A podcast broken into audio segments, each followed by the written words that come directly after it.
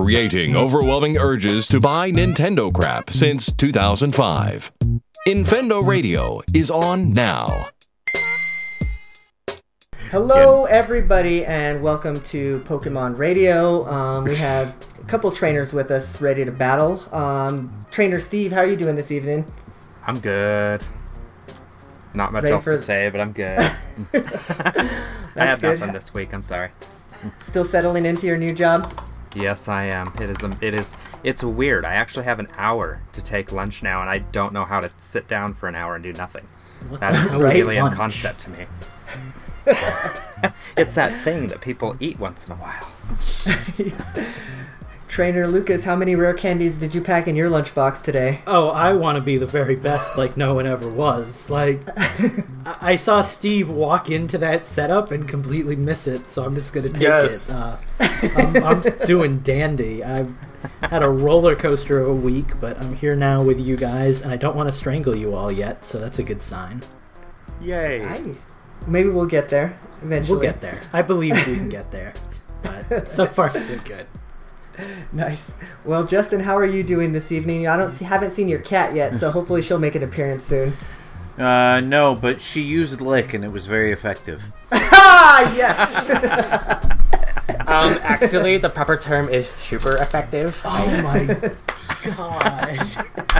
That was awesome, Justin. Props. Oh. How's your week been, Justin? Yeah. Fair. Same shit, everybody. Different week. All right, but last but not least, I have an infection. For those of you watching on YouTube, you'll notice my nose is bigger and redder. You can't even tell, dude. You really can't even tell. If any of you need to get through the fog, you just pointed it out, honestly. But last but not least, we have a returning guest. Trainer Mike, how are you doing this evening? Guest? Or host, returning somebody. You've been gone so long, I don't even remember you. I'm gone for 3 weeks, and I'm like a guest again. I worked a whole year and a half to be a core member, not a guest again. No, I am wonderful. I am happy to be back. It's been forever. What the fuck is Eugene making that face for? I am focusing, dog. He has a lot of live editing to do, apparently. It's true. No, I'm hanging out. I got a lot of stories to tell from while I've been gone, and I have full energy and ready to go. I am ready to mess this podcast up for everybody else. Well, we did get kind of a late start, so I guess we might as well just roll right into the news right away. So I guess that means I'm up, because we actually just got some breaking news in from Trainer Steve right before the show.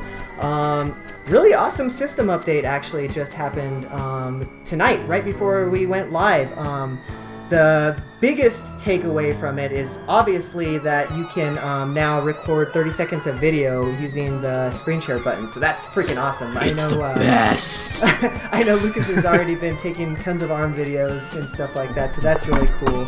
But I haven't tried it yet because Dragon Ball's universe doesn't let you do it. Oh, bummer. And it's Minecraft. Only select games. What we seem to have figured out is that it only works right now with a Nintendo brand game. So, luckily you own a Switch, which means you've got plenty of Nintendo games to play, but I don't think we've seen it working on any other games yet. We should try it on, like, Puyo Puyo and stuff, just to see if there's an exception to that. Sure. It's a good point. So, yeah, only certain games. There's no list of that available at this time. There's a list on the Switch notifications. I was just reading it. Hang on. Oh, that's why I was confused. I'm like, what are you guys talking about? Hang on, let me pull it up. Justin coming in for the win. Justin,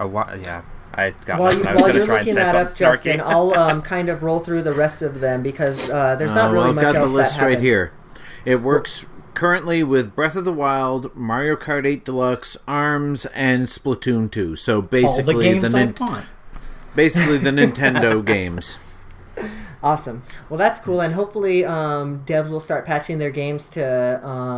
I imagine that it's, like you guys were saying kind of pre-show, that they probably have to add some kind of code to their to their game to allow this to happen. So I'm sure that that'll start happening in the coming weeks. So that's exciting. But also involved in this update was there's some new profile icons for Mario Odyssey and Breath of the Wild. You can transfer user profiles and save data from system to system. That's huge for me because I have multiple systems, and I would definitely like to have my Mario Kart stuff on. Like, I've already unlocked everything on one system, and now I have to unlock it all on another, and it's kind of a pain in the ass. I'm going to test that out this weekend to see if that works. So that's cool. There's also a pre-purchase option available for certain games on the eShop. I'm guessing the first one is probably going to be fucking Mario Odyssey, if I had to take a guess. Mm-hmm. Good guess. And yeah, that's pretty much all the big stuff. I mean, you can add friends from your 3DS and Wii U friends list now, so that's cool. You can opt... that was the last update. Okay, you're right. I was reading that wrong. So yeah, that is it with this update here for 4.0. So what do you guys think? Obviously, the biggest thing is this video shit, right? Oh yeah, I'm so happy. Like, I know it's only 30 seconds, but I'm so happy. Like, now when I do something cool, I can actually just hold the button for a second, and it'll automatically record the last 30 seconds. That's so cool. Well, hopefully this means... Oh, it's retroactive? It's retroactive. Yeah. When you hold the button, it records the last 30 seconds of gameplay. So that is really cool. Playing. No. You hold it for like a second, but then it just automatically starts recording, and you can let go. That is phenomenal. I cannot wait for a reason to use that. See, what I'm... Yeah, right. What I'm hoping for is eventually they do what Sony does and let you go back at least 10 minutes and pick a spot of data you want to record from and do that. And that maybe would be eventually nice, we'll get more than 30 seconds. I mean, I'm not sure if I need more than that right now, but I know for a fact that Dragon Ball won't ever let us cut video because on no other console will they let you do that on that game because fucking Bandai Namco is so afraid of copyright and fucking people recording their gameplay for some reason, but I'm looking forward to when I can fucking record gameplay of Vaccine and Puyo Puyo and Vroom in the Night Sky and all that fun stuff. Mm-hmm. So Eugene, maybe because you know a little bit more about hardware than I do, for instance, do you think this means that it might be possible to Twitch stream directly from the Switch? Maybe when it's only in docked mode, say, or something like that? That I don't know. I would imagine that there would have to be some kind of Twitch integration on the system level for that to work, right? So I don't know. I don't know that that's... I don't know that that necessarily means that this is on the way, but it's a good first step, you know? Or maybe YouTube, for that matter, since we know if it's going to get an app, it'll for sure get YouTube. Right, exactly. I think it's worth mentioning, too, for anybody that hasn't tried it yet, since it did just come out, that you can also go back and choose how much of that 30 seconds you want to edit. You can choose to turn that frame of video into a screenshot. So there's options beyond just recording 30 seconds. They're limited. You can't go back and record, like Mike was saying, 10 minutes of audio, but it is a thing. So, kudos to them for that, at least. That is nice, though. I'm glad they're letting us have some freedom. Obviously... Yeah, now you can start getting those, last 30-second kill shots in, Splatoon or Mario Kart and stuff. Yeah. Yeah, Mario Kart is the big one for me, because... and I'm sure Splatoon will be, too. But, with Mario Kart, the replay doesn't always pick up exactly what you wanted it to pick up, and sometimes you have to fiddle with the editor and all that. And even then, you might not always get it, Right. Well, and so it'll be nice to... I'll finish. Good. That's it. That was my thought. I was just going to say, I just uploaded some shaky cam arms footage to my YouTube today because, I wanted to post a ranked fight that I had done. And it looks okay considering I filmed it off of a camera onto my Switch gamepad. Right. But, it's nice to finally be able to actually, now I can go back and if there's a really cool fight, I can choose, the best moment of that fight, and I can record 30 seconds of it from the replay feature. Would it be more convenient to just be able to upload the entire replay to YouTube? Obviously, but, it's a step in the right direction, and that's really exciting. Yeah. It's exciting to be able to say that I'm excited about something that the Switch has done with an update, because Nintendo is usually so stagnant with their updates that, video recording was something I thought was honestly just going to get thrown away and we were never going to see it. Yeah. Yeah, kind of like how, they hyped up TV on the Wii U so much and then just dropped it. But, aside from them having, replay uploads for Smash and Mario Kart, on the Wii U onto YouTube. Like, this is like one of their first like real forays into like video capturing for things like this. Mm-hmm. So like, it's gonna be slow at first. Nintendo loves to like, you know, take it slow, get some foreplay going on, but hopefully with this, you know, they're gonna keep updating it and let us get more stuff in, and hopefully they get smart and let us have some kind of like video uploading to YouTube or Twitch or Facebook or whatever, because we can already upload pictures and stuff to Twitter and Facebook. So I don't see why we can't upload that shit to Twitter and Facebook either, you know? I'm kind of surprised they can't let you do that already. Well, yeah, I mean, I guess my biggest hope is that at some point we'll be able to record video footage from any game, or at least any game that's willing to let us, because, like, obviously, like you said, Dragon Ball's a no-go, but it'd be nice to be able to show, like, Puyo Puyo footage or something like that. For sure. And as I was saying before the show, I have a feeling Nintendo is going to be a little wary of, you know, M-rated games, mature games on the Switch, having objectionable features being shared on social media. Got anything to say about that, Steve? Well, hold on. Before we... I want to hop that segue and, like, you know... Ruining already! Oh, that's what we're doing. We're segueing into another topic. I completely missed it. Oh, good. Okay, it I don't feel as bad. But, like, I would love to have Puyo Puyo replay functionality, because then I can get two whole battles in with you guys, because I beat you guys so fucking quick. That was very classy of you. Thank you for adding that in completely unnecessarily to our nice tidy little discussion we were having about, you know, important stuff.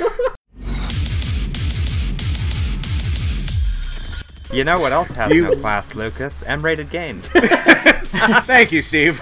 Okay, what do you got for us? I'll take it. Oh, that was funny. So, a little article came out from Nintendo Life that I actually took some time to read and listen to on another show. And there's a lot of devs out there, including Takuya Aizu, chief executive of Inti Creates, that he was surprised by how Nintendo is treating the idea of M-rated games on the Switch. He says, quote, "I thought it wouldn't be possible to release such a game for the Switch, but surprisingly, Nintendo gave me positive feedback." And this is in response to Galgun 2 coming to Switch, or on Switch, I can't remember if it's out. But a lot of developers, you know, id is another one responsible for Doom and Wolfenstein. The Binding of Isaac is another one that came to the Switch that's M-rated. Mike, isn't your haunted house game that you were just talking about a second ago, isn't that one also rated M? No, I don't think it's M-rated. I'm pretty sure it's like teen, because it's super like subdued. The long and short of it is, though, is a lot of developers are getting a lot of positive feedback on this, and that's great, because, you know, for a long time Nintendo was just seen as a console for families or for children or anything like that. But even their new ads bring... I was just about to say their advertising campaign has really been targeting, you know, your 20-somethings. Yeah. Right. And that's completely different. It used to be that the only time you'd see commercials for Nintendo, it was always, you know, kids playing a DS or families playing a Wii or something like that. But the majority of the marketing that I've seen for Switch, especially on, like, Breath of the Wild, ARMS, Splatoon, and all that, has, you know, like Justin pointed out, been 20-somethings. I think their core demographic, or key demographic, whatever it is like 18 to 26 or something like that. Now that I think about it, I don't think I've seen a Switch commercial with, like, children in it. It's all like young adults and teens. Not to the degree that Wii U got it with like the Amiibo commercials and stuff. Yeah, I can't remember any. I wanted to ask a question though, because I feel like the Wii was obviously more family friendly, but like the Wii U had Binding of Isaac and had Resident Evil Revelations, and I don't know. I feel like there were a lot of mature games on the Wii. Zombie U, I think, was rated M. Yeah, like. I get that it's news because we've got a developer talking about it, but hasn't Nintendo kind of already... Maybe they haven't shaken the idea of being a family-friendly system, but I feel like they've already kind of started taking practices years ago to not being like not being what they were with like the Super Nintendo, when they would censor all their games and, you know, put strict warnings on them that, like, you know, Conker is a mature game, make sure everybody knows that on the N64. Like, by the time the Wii U became a thing... M-rated games were kind of commonplace, I feel like, on Nintendo. I think this is just kind of a cause and effect of the Switch audience kind of automatically being older. You know, because, I mean, there are a lot of people, well, let's say it, our age range, who are really excited about the Switch. So because that audience is there, developers are saying, hey, we can put our M-rated games on the system and it's not going to feel awkward. And then Nintendo's like, well, hey, if they want to put them on here, that's what we've been wanting for years. So yeah, it makes sense. I mean, anyway, I stepped on Steve a second ago. So no, you're fine. I actually lost what I was going to say, but it was probably along the lines of what you were going to say anyway. So you're good. We've been kind of having the whole, like, I guess we had it with the Wii U too. Is Nintendo going to get Grand Theft Auto? Is Nintendo going to get Red Dead in some form? Is Nintendo going to get, you know, like we've been speculating for, like, these M-rated games for a while now, which I think says something about the whole, like, culture of Nintendo systems these days. Like, they're not just baby systems for Kirby and Mario, and that's great. Like, we're all looking forward to Mario in a week, and that's never going to change, but, like, I don't think it's that uncommon to expect a mature-rated game to come out on the system and have it be groundbreaking news anymore. Sure. Yeah, and that's all I got. I mean, that's my whole thing. But like, I feel like the ones that we've gotten most have been like big, like bigger, like developers. So, you know, like we had Bayonetta and we had all those ones, but now we're gonna get like the smaller indie games who like might have been before been like kind of too afraid to get anything too big to you know, come on the Switch, but now the door is open, I guess. Nintendo's definitely being a bit more lenient with the Switch in terms of, like, content and creativity and stuff. I don't know. I just feel like this is all going to be on the up and up, hopefully. Yeah. And maybe we owe a lot of this to the new president. Maybe he's made some changes since I don't mean Trump. We're not going there. I mean what's his name? Yeah, there's plenty of adult content there. The guy whose name I haven't memorized yet. Oh God, Kimishima. Yeah, that guy. The replacement for Iwata after he died. I mean, like, he came around like right at the turning point with the Switch and everything. So it's hard to say what we owe to him and what we owe to, like, you know, plans that Iwata set out before he passed. But we definitely we've kind of become a really progressive company since he took over. We owe the Switch in itself and everything it has to Iwata, but everything else afterwards, like the marketing and like what they get on here, I feel like Kimishima is definitely stepping up and being like, "Hey, take our Switch, take it, run with it." Poop with it, like that. They have that commercial with the guy taking a shit playing the Zelda. So like, then there's also beautiful. Well, then there's also the fact that even though we do have a new president in Japan, Nintendo still has the same old Nintendo of America that they've had for like the last 10 years. So. Well, right, but Iwata was the president of Nintendo of America as well, or CEO. He was like the worldwide president, I think it was. He was like the worldwide owner. Well. I don't know if he did Europe, but I know that he stepped in to Nintendo of America to try and, like, unify the regions. So I'd imagine Kimishima probably took over the same position that Iwata held in America. Well, you remember that Nintendo went through that huge corporate restructuring right before the Switch launched as well, so that could have something to do with it as well. Yeah.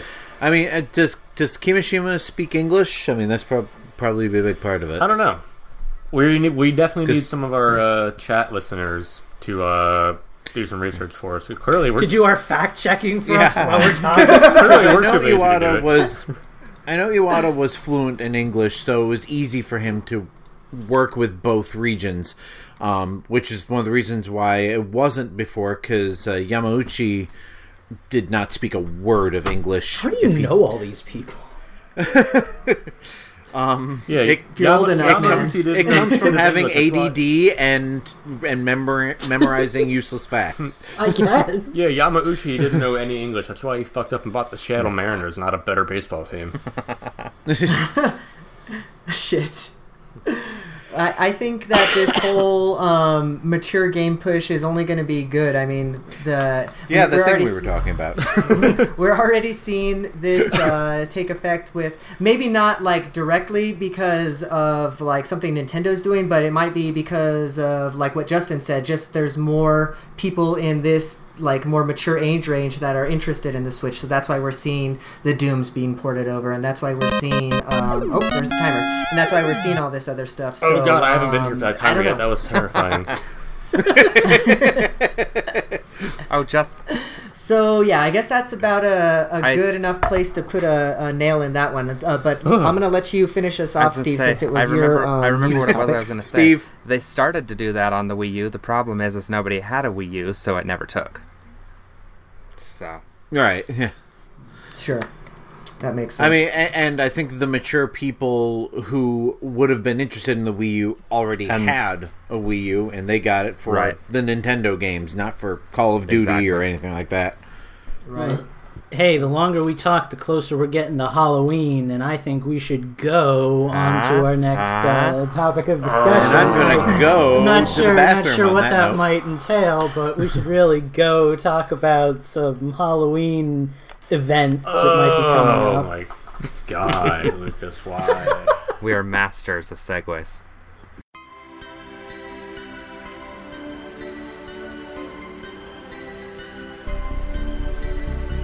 Well, we do segues.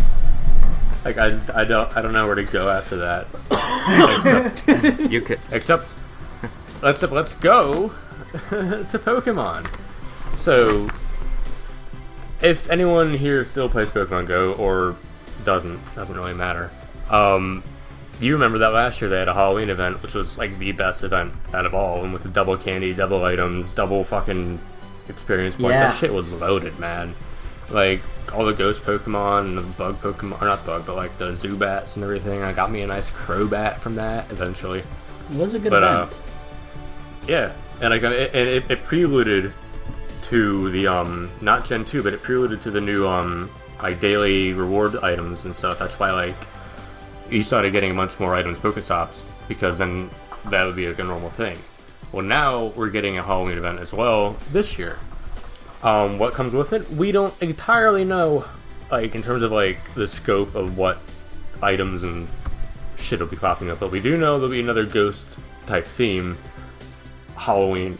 What do you expect? But like Pikachu will be getting a little Halloween hat, which is adorable. Which is, it just touches my heart in a nice little place, because Pikachu gets all these little hats, and they actually recently did an update where you can't bulk transfer your Pikachu with hats anymore, so you don't fuck up. It's not enough to get me back in, I'm sorry. But I did the last Pikachu event. It doesn't matter. I'll catch you. I'll catch a couple for you. That'll work. Just show them to you. Let's talk about the really big news that I keep waiting for you to break. The really big news is they have a new loading screen for the Halloween. It looks so awesome. I hate you so much. No, but if you look at that title screen, I got you, Lucas, I got you. If you look at that title screen, you see Gengar and Zubat, but you also see Duskull, Dusclops, Sableye, Shuppet, and Banette, which means Gen 3 is coming somewhere. Doesn't mean now. Sometime. But what we will likely get is akin to like the New Year's event where we had the baby Pokemon that came out first, which I thought I got all of them except for Tyrogue, but fuck that guy. But now we'll probably get all the ghost Pokemon like Sableye, Duskull, Dusclops, like literally the 4 or 5 ghost Pokemon from Ruby and Sapphire. They'll probably come out, and I just like to do like a gradual launch of like Gen 3, and hopefully by like the new year or maybe even like Thanksgiving, we will have a full Gen 3 integration, and that's exciting. I finally have 71 Johto Pokemon. No legendaries, because fuck me and fuck those raids, right? Like no one wants to do those anymore.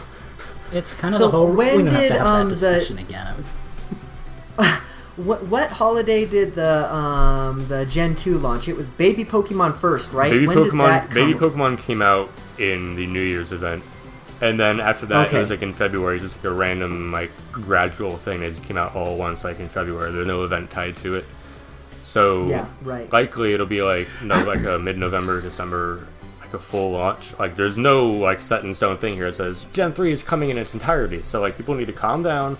Like all 5 Pokemon Go players need to put that hype back in check, and you know, take our time and just catch everything we can catch, and you know. They'll be there, and hopefully they make a new update coming out soon where like legendary raids don't need 25 people to fucking complete them, so I can catch me a goddamn Suicune or something. That'd be nice. Let me ask a Pokemon opinion question in my proper Pokemon asking attire here. Let me give you an answer in my proper Pokemon attire here. I'm waiting to see what it is. Is it a stethoscope? Are you a professor? No, I'm rocking. I'm the skull professor. Beautiful, I love it. I was just gonna ask, like, does anybody else think Pokemon Go? Maybe they did. I mean, they obviously did a great job, like money wise. But does anybody else think maybe Pokemon Go could have succeeded a little bit more, even if they didn't do much to update their game, by having a better team when it comes to like when things are released and how things are announced? Because I feel like with Gen 2, like you were just saying, Gen 2 just came out randomly in February. Like, what if Gen 2 had been tied in with, like, the holidays when everybody's off from school and work and, you know, you have plenty of time to go out and play. People are going around the country to visit their families, so they have extra time to, you know, play Pokemon Go when they're in the airport and, you know, whatever else. Exactly. Like, wouldn't that have been smart? Advertise the crap out of it like you did when the original game came out, and just, even if the game didn't have any substantial changes, I feel like their timing is so off with this kind of stuff. Yeah, the timing is off, and you know what? Fucking like updates come out every so often. Like there's no talk about it. Like the Twitter is like very kind of barren. Like they're hyping up some like contests now. You can like win some stuff, but otherwise it's not that great. And there's no social media like structure of like, hey, we're doing this stuff. Hey, come chat with us. You know, we can talk to you guys.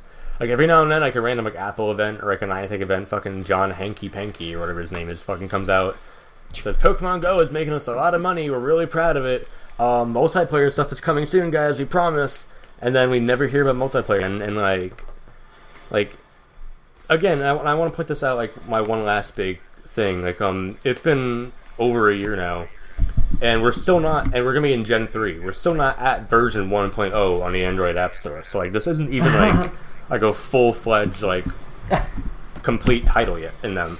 And there's no multiplayer, no PvP, like, nothing. Like, they're still ironing out gym battles and raids and stuff and lag issues. Like, I feel like one of the main hooks of Pokemon isn't there, right? Like, trading. Like, come on, guys. And even the trading aspect, when they did announce it, like, oh, it's local only. Like, well, fuck me, I don't want a local trade. I want to get me a damn Kangaskhan from Australia. If they could have worked out a way to make the battling system like battling actual Pokemon. If they could have made it feel more like you're playing Pokemon Red for the first time, but you're playing it in the real world instead of playing it on a Game Boy, I feel like that would have done so much more for the series. Like, it would have been... There is talk, like, not in this article that was posted here in the show notes, but, like, I'm thinking from, like, Nintendo Everything or My Nintendo News, whatever, that said, like, that talks about, like, you know, they're talking about maybe, like, having an integrated, more, like, personal battle system coming out in one of the future updates. So, doesn't scare me anymore. Fuck you. That is cool, though. He's just going to keep on going. Hopefully we'll get like a good update and good talk about it soon. Like, maybe Niantic will be like, hey, here's all the stuff we haven't told you. But yeah. It'd just be nice. Like, it'd be nice to be excited about that game again, you know? It just got so stagnant so quick for me. Like, well, at the end of the day, hopefully by quarter 4 2017 or quarter 1 2018, we can get some good news on Pokemon Go. Well, that's an arbitrary date. I wonder where you pulled that one out from. That's an interesting time period to be talking about right there, Mike. Cool, so well, that... Who wants to talk about it? I was going to say, anybody going to run with that, or are we just going to let that float into oblivion? I have a picture on the show notes of, like, the fall holiday in 2018 release schedule, but, like, no one's talking about that. I left it wide open for you.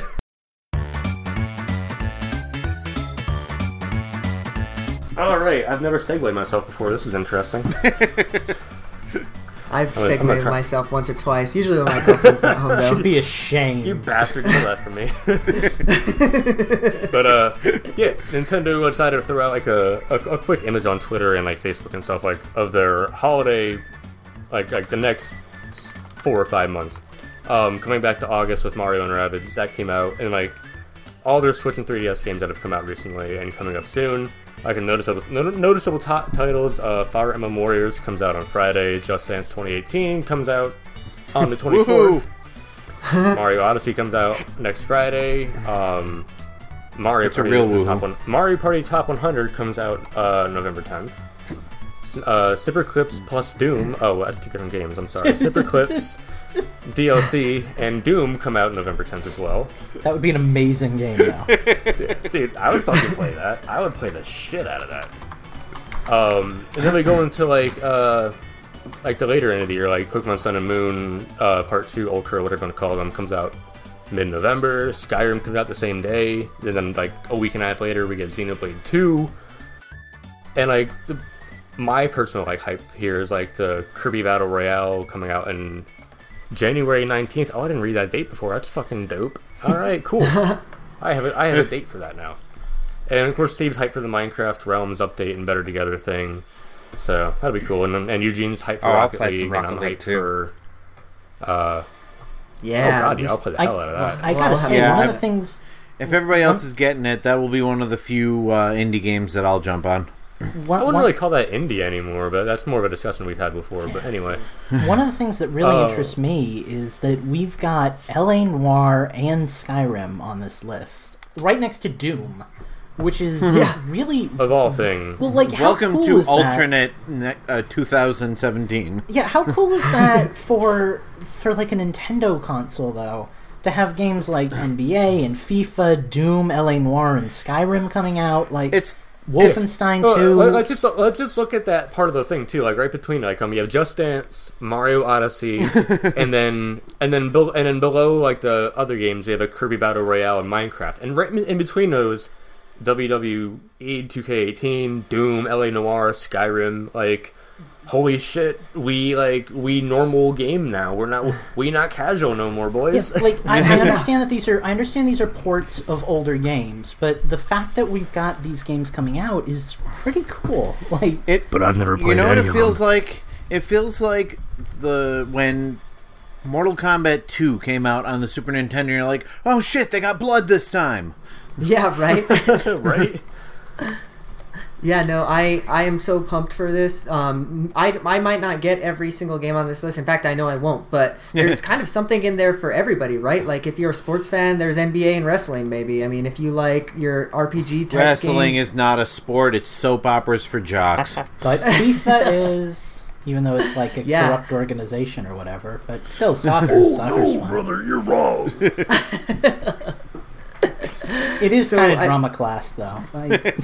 And they're not passing at all, that class. Hey, let's not call it too fake. I mean, you can make the fucking Colonel Sanders from KFC in WWK. They got my attention. Or WWE. Oh, God. Hey, unless they go back to, well, basically WWF No Mercy, like, just HD that and throw it on there. I couldn't care less. The one takeaway from this list that I'm super excited about is that we're even going to be getting a new game. So that Wolfenstein 2 on there is actually going to be a new game that's coming out. I don't think it's going to be day and date with, like, the Xbox One and PS4 versions, but, like, it looks like we're going to be getting it a lot closer to when that when those versions launch than we are getting, like, Doom and Skyrim, obviously. So that's really cool that developers are putting effort to try and get their games onto the Switch quickly because they know there's an audience there. Right. Yeah. Absolutely.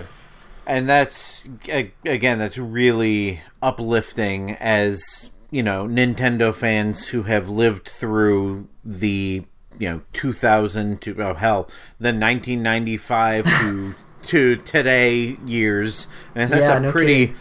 that's a pretty long, embarrassing stretch of just dwindling support.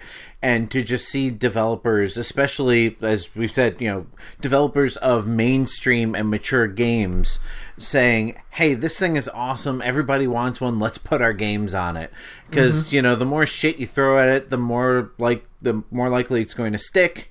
And then you got a success on your hands. So I hate sticky shit. Well, and not to completely ruin that topic, because that sounded fun. What a corny joke. But, like, even the 3DS lineup is interesting. I mean, like, you've got Fire Emblem Warriors, which is launching on both systems simultaneously. You just had Mario and Luigi and Etrian Odyssey come out. You've got Pokemon coming out in the near future. Then we've got Mike's Kirby game. Shovel Knight will be coming out for the King of Cards update. It's going to be coming out for both systems simultaneously. Minecraft is going to be on the 3DS.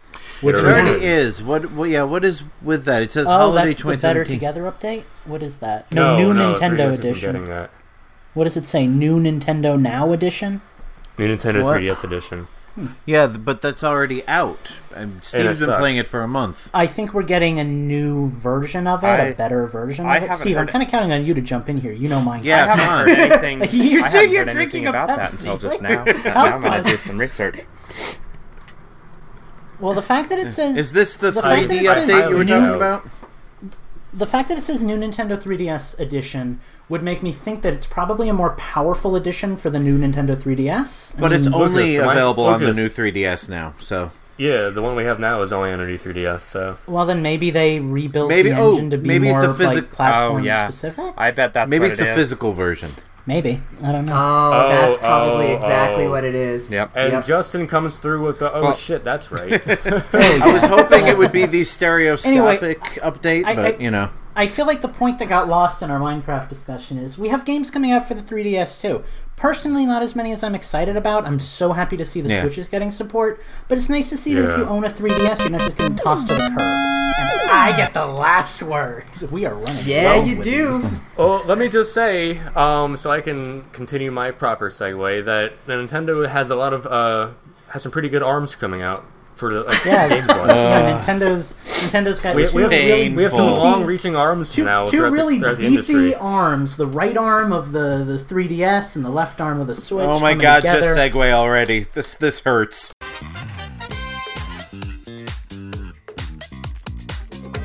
So this last news topic, we didn't actually have time to write in our news article. A little behind-the-scenes Nintendo action. So I just had Eugene write arms update. Lucas sucks. And I'm going to talk about ARMS because ARMS got an update like yesterday.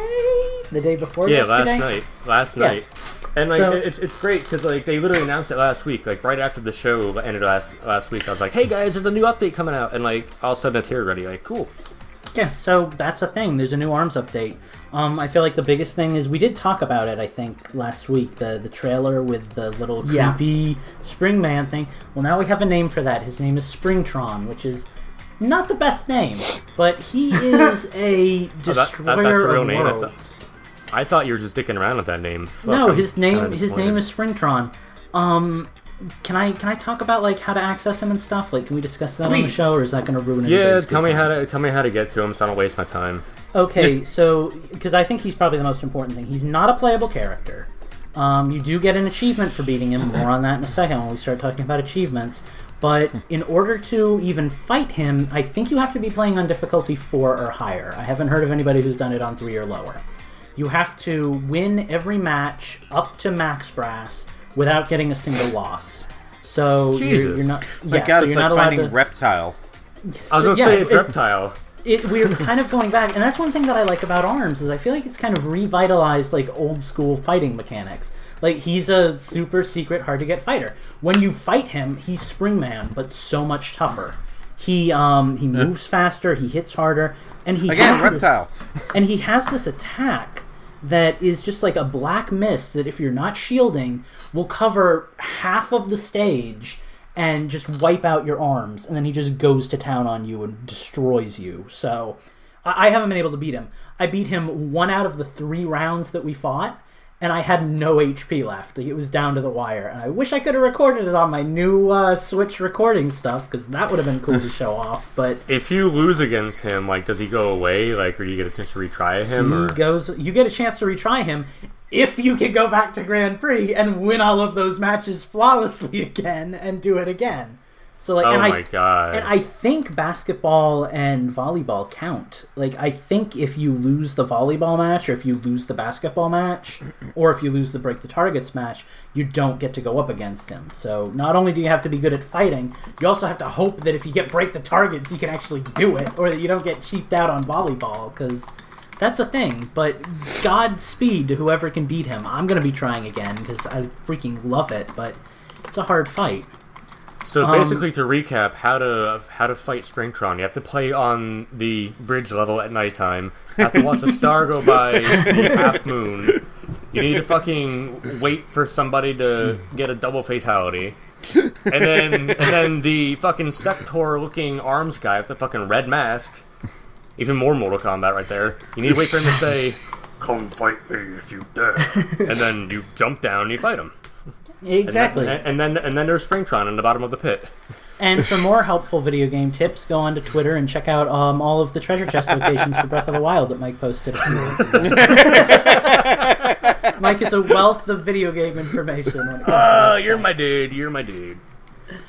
Moving on to the other bits of news with ARMS. Apparently this came out last update. I didn't realize that the training stage is a playable stage now. Mike told me that was something from a previous update. I didn't know it was, because I kind of didn't play ARMS during the last little update, so that's a thing. The biggest other news to talk about is the fact that now we have an in-game achievement system, which are badges, which might excite some of you, might not. I'm having a blast with it. I have 61 badges right now. I don't need no stinking badges. My game design instinct tells me that there's probably going to be 120, because any more than that seems like overkill. But we'll find out, I guess, if that's a thing. But there's badges for everything.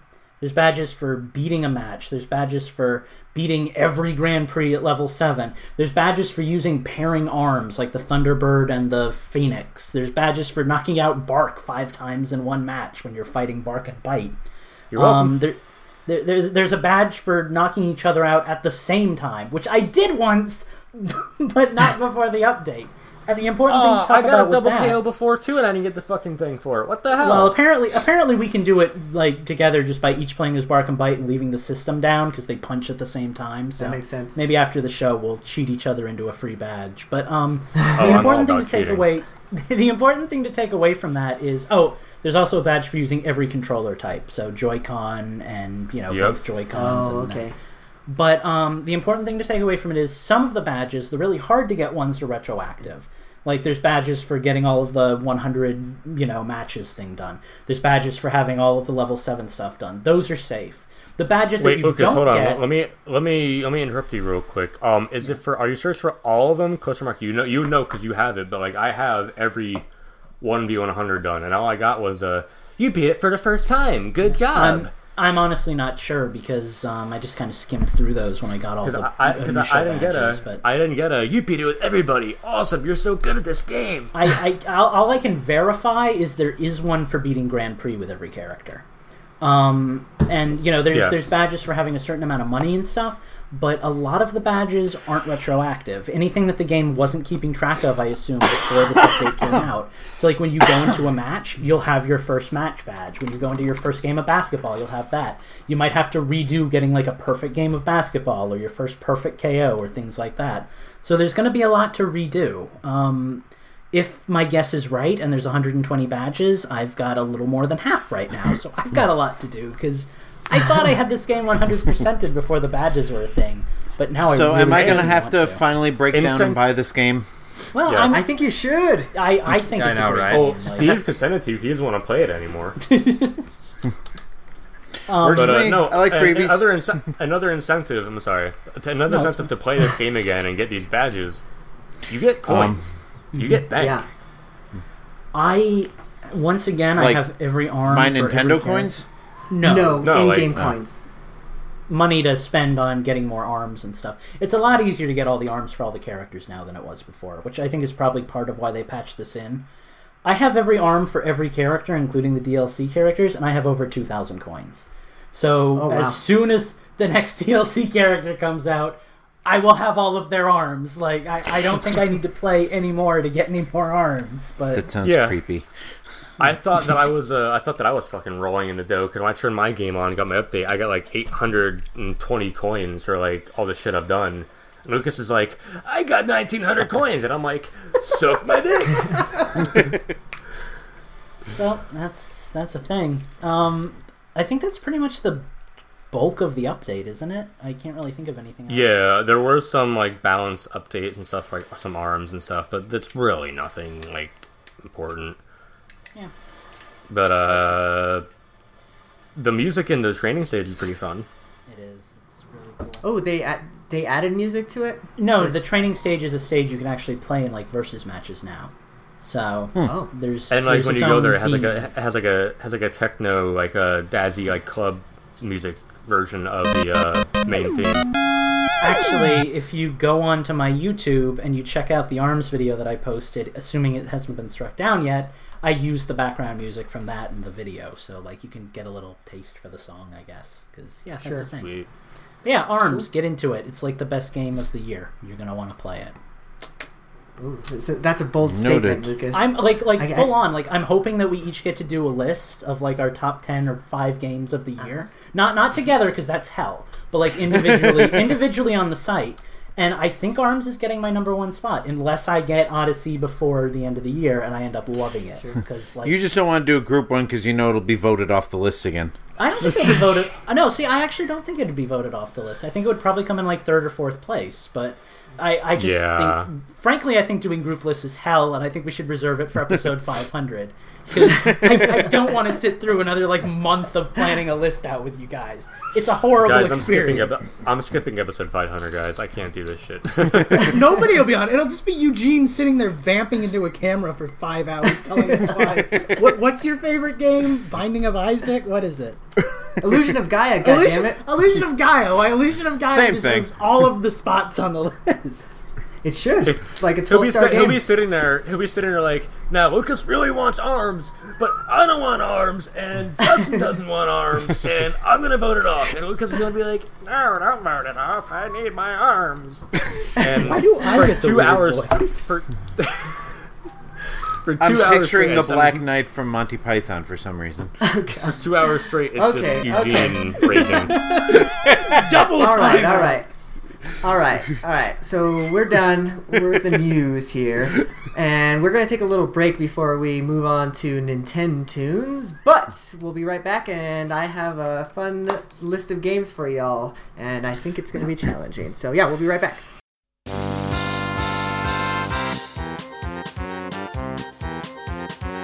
All right, we're back. We are ready to play Nintendo Tunes.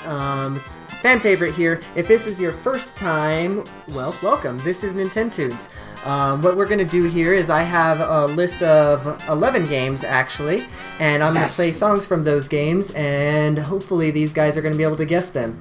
The theme this week is, well, it's your fault, Phantom and Michael, because the theme this week is hard. It's going to be really hard this week, I think. I fully expect you guys not to get a lot of these games, so the theme this week is you all suck and nobody's going to be able to guess.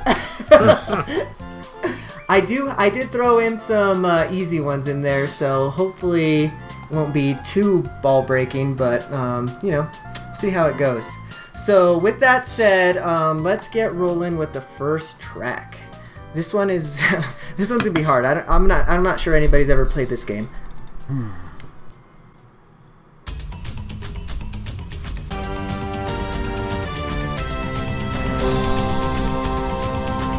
Sounds familiar. And then all of a sudden, the lyrics. You guys on any hints yet? Yeah, what is it? It is a Nintendo 64 game.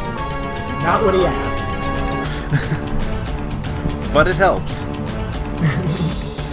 Alright, I'm going to give you the next track and I'll start dropping some hints because I think you're going to need them. Okay, so this game was a game that came out for the Nintendo 64, and one of its biggest selling points was that it was a fighter in a 3D environment. That's... Street Fighter 63 and a third? No. Killer Instinct Transformers Gold? Beast Wars? No. Fuck. Yeah, that's only 3D fighter. It right sounds now. So much like Clay Fighter. I had to...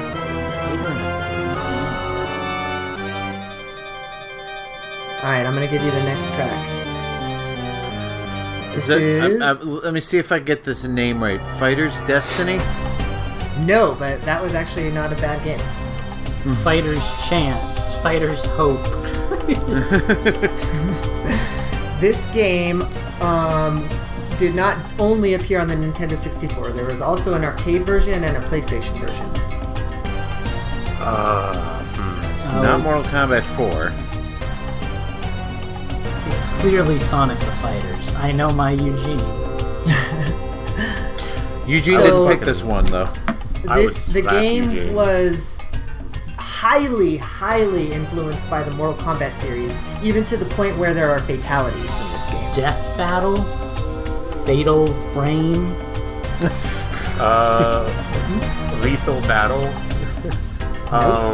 Death Fighter? Fighter Death? Deadly Brawl. Shut up. Here's the next random name. Here's the next one. I'm gonna give you one more song after this. War Gods. It is fucking War Gods. Yes. Oh, that game everyone's heard of. Who suggested that Google, track? Justin, goddamn. No, I remembered watching a video on YouTube a couple of weeks ago about obscure games on the N64, and just boom, it popped in my head. He was just watching videos. He wasn't Googling or anything. Yeah, just like how he was like, let me get this name right. War or something. Like, click, click, click. Hey, I should get more credit for remembering that Fighter's Destiny was a thing. I give you props just for knowing a fighting game on the N64. Like, what the hell is that? Hey, I played a lot of Mortal Kombat 4. Yeah, right? Okay, so that one was a tough one. Here comes another toughie. Joy. Good luck, y'all. That one was... we haven't gotten to any reader or fan-submitted tracks yet, so that one just came out of my dumb brain.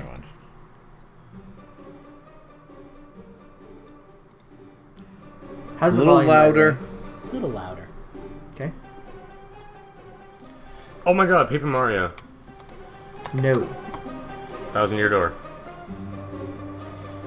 It's not Mario game. What the fuck? It does sound like it, though. This is the fucking like Haunted Woods, man. Like, get out of here. Obviously, It's not, Mike. Okay, here comes your first hint. It is obviously a Wii U title. It's a Wii U title? Mm-hmm. Pandora's Tower? No, that was a Wii game. Lost Reavers.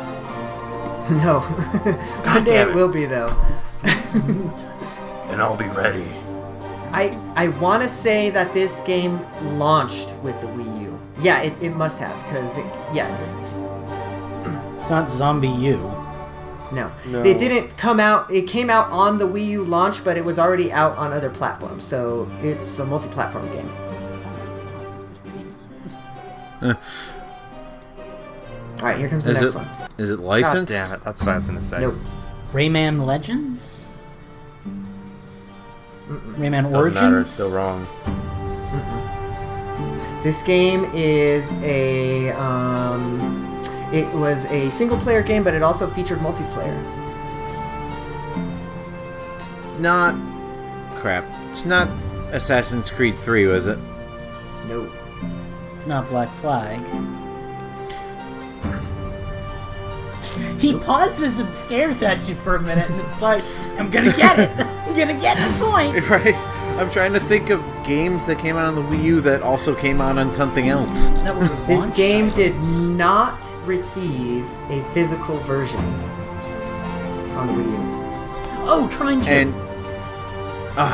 I'm gonna give it to you, but it's Trine. Oh, just Trine? Mm-hmm. Okay, I still get the point. I was just trying to. I have that game! Like... Very nice, very nice. It wasn't nice. Trying to. I thought that was the game we got. Maybe they shared some music. All right. Yeah, that game that's been on sale for 5 years that yeah, right? I've never it's not a bothered very to download. Good game. It's not a bad game, but it's just not a good game. It's very blah, you know, like 4 out of 10. Right. All right. Well, that brings our score to 1-1. Lucas and Justin are tied. I am happy that you guys got these tracks. I was afraid that you wouldn't. So let's go in and do a listener-submitted track. This one comes in from Phantom. Thank you, Phantom, for your submission. If you guys want to submit a track too, you can just join our Patreon and join that tier. Let me make sure that I have the right track here. Sorry about that. I have to load this one from YouTube. Well, from another place. Phantom gave me like the most obscure track ever. Yeah. Did he at least have the courtesy of sending you the soundtrack so you wouldn't have to spend hours searching for it? It didn't take me hours, but I did have to search. Okay, here we go. Here is Phantom's first track.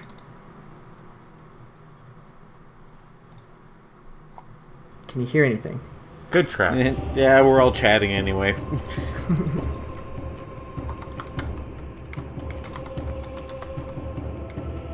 Metroid Prime Forces or Federation. Whatever. One for the 3DS. Hunters? Yeah,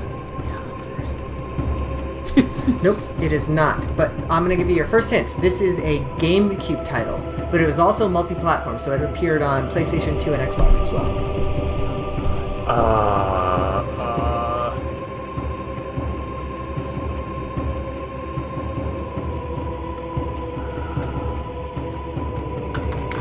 Can you turn it up a little bit louder, Eugene? I can't hear it. Sure.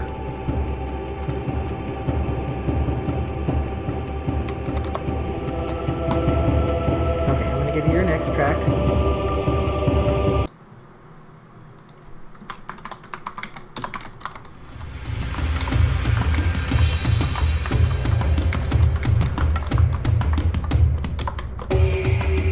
Yeah. Alright, you guys are going to need some goddamn hints. So, God, I don't know really what kind of hints I can give you here. This game is set in a fantasy setting. You said it's a GameCube game? It is a GameCube game. Who said who what now? Is it Phantasy Star Online? Nope, not Phantasy Star. Damn, it's always fun. So...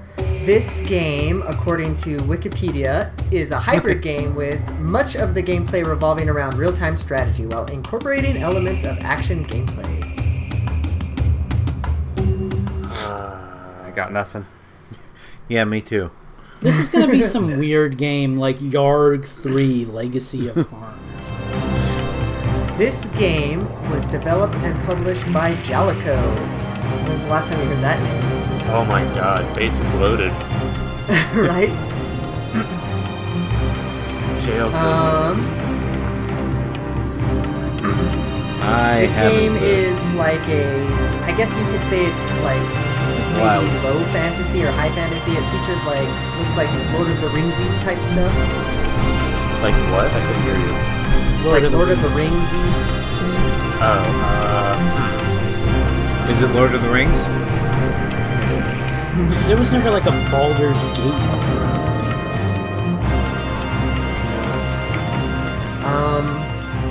Gosh, I'm gonna give you another track. I just don't know what other kinds of hints I can give you here. I just don't know that anybody's ever even heard of it. It's not Lord of the Rings. Rare one on here. No. I guessed that already. So, I'm going to tell you the story. It is set in the fantasy land of Ogris, far away from other races. A human sorcerer named Frazzle set out to create what was commonly known as the Great Machine. I can't believe that we're getting all of this information. I think it's time to call this one. For the 100th time you said GameCube, right? Yep. Because now it's starting to sound like Alien Chronicles for the N64, but I know it's not that. GameCube, and it also came out on the PS2 and Xbox, correct? Uh-huh. Oh, I've got it. Sonic Heroes. Damn. All right, what guys, we're going to call it on this one. This game is called Goblin Commander Unleash the Horde. Phantom. That classic. Phantom. I'm going to remember that. All right. Well, if he wanted to use his $3 or whatever the Patreon subscriber, I should really learn the tiers. If he wanted to use his Patreon tier to just completely stump the crap out of us, he succeeded. Yeah, right? Apparently, it's worth paying money to watch us fucking stumble around and be an idiot. Oh, God. I'm looking at the chat now after that. He's laughing at us. Then he's saying, "Good luck. I doubt they've ever heard of it." Then he's laughing more. Then Minus starts laughing. Then Minus writes, "Grabbing popcorn." So clearly, that was a fun time for everyone. And a good time was had by all. Except us. Well, here comes another track. I think this one is going to be easy, but I don't know. Let's find out. You played this one already. Wasn't this the last game? Turok. Nope. I was going to say Turok for the last game. Good job, Lucas, for reading my mind again. I think that was Turok. Donkey Kong Tropical Freeze? Oh, it is! Son of a bitch! I'm like, I know this. This is a David Wise Donkey Kong song. I came into your house, Steven, and I stole your shit. I hate that game so bad. I guessed it. I love it, but I still love it. Yeah, but he also stole your point, too. I thought there's no way in hell it's going to be Donkey Kong because Steve hasn't guessed it yet. But as soon as I heard, I'm like, it can't be Donkey Kong. As soon as I heard that melody come in, I'm like, shit, is this Donkey Kong? It's David Wise, but which one? See, I tried to this is the Forest Folly. I tried to pick some obscure ones. Here's another one. No, that's not obscure. I have the complete soundtrack to this, by the way, Steve. Anyone else who wants it? Even though I hate that game. And you know, not to nitpick here while we're supposed to be playing Nintendo tunes, but I actually thought it was more fun than. You are both wrong. Country Returns. That was the one that I. Me too. Boring. Next game. Why is your video so awful, Steve? Like I can't even read your. I assume that's your Twitter handle. Because I had to turn my video down. A jumble of pixels. I was having issues today. I can see it okay. Okay, maybe it's just me. Next song. All right. Here comes the next one. Again, I think this is going to be tough, but let's give it a go. Ooh, that's really loud, isn't it? Yeah. Is that too loud? Yeah. Yes.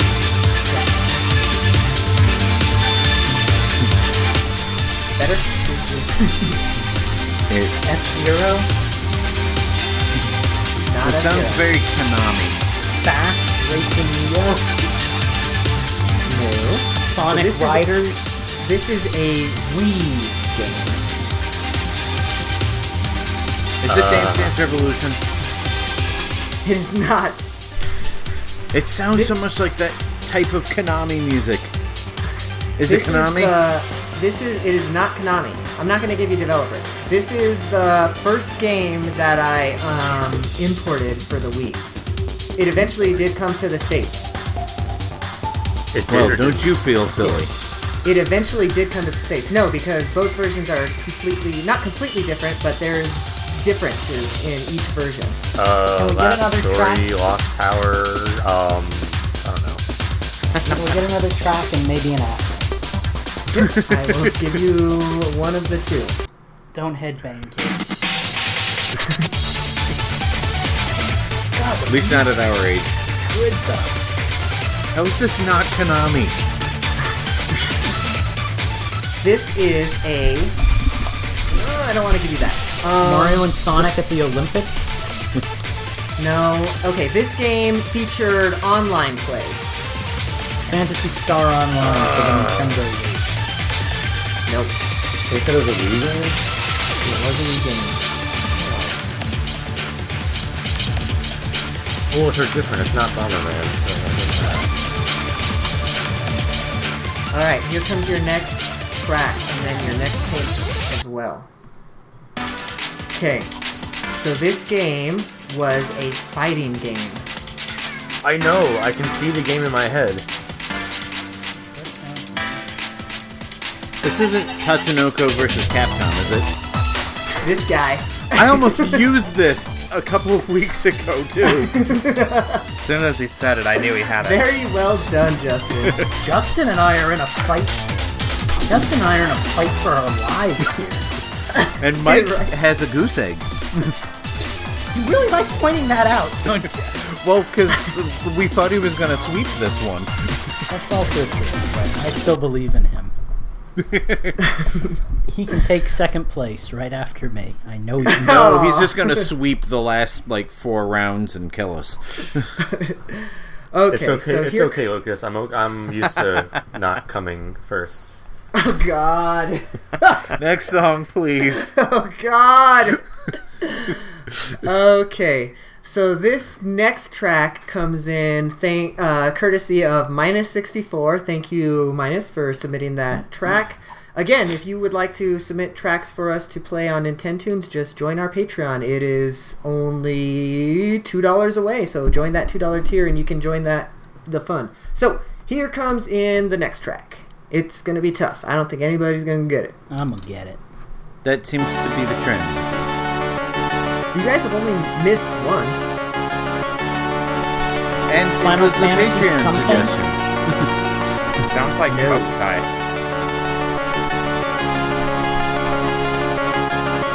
Not Coptai.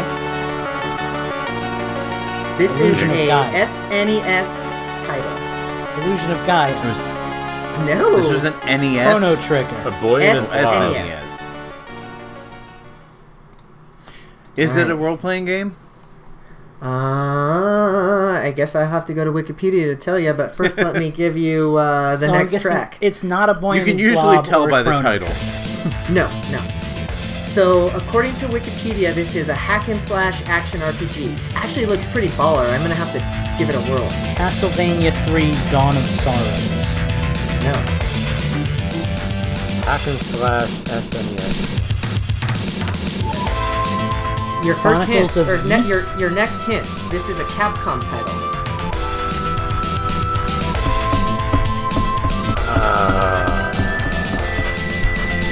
It also appeared on arcade, according to Sunset Riders? No. Fuck.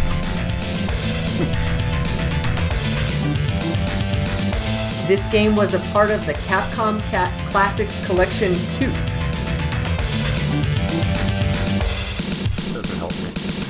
Clearly, we're big Capcom fans. Well, they make so many games. Right? Especially back then.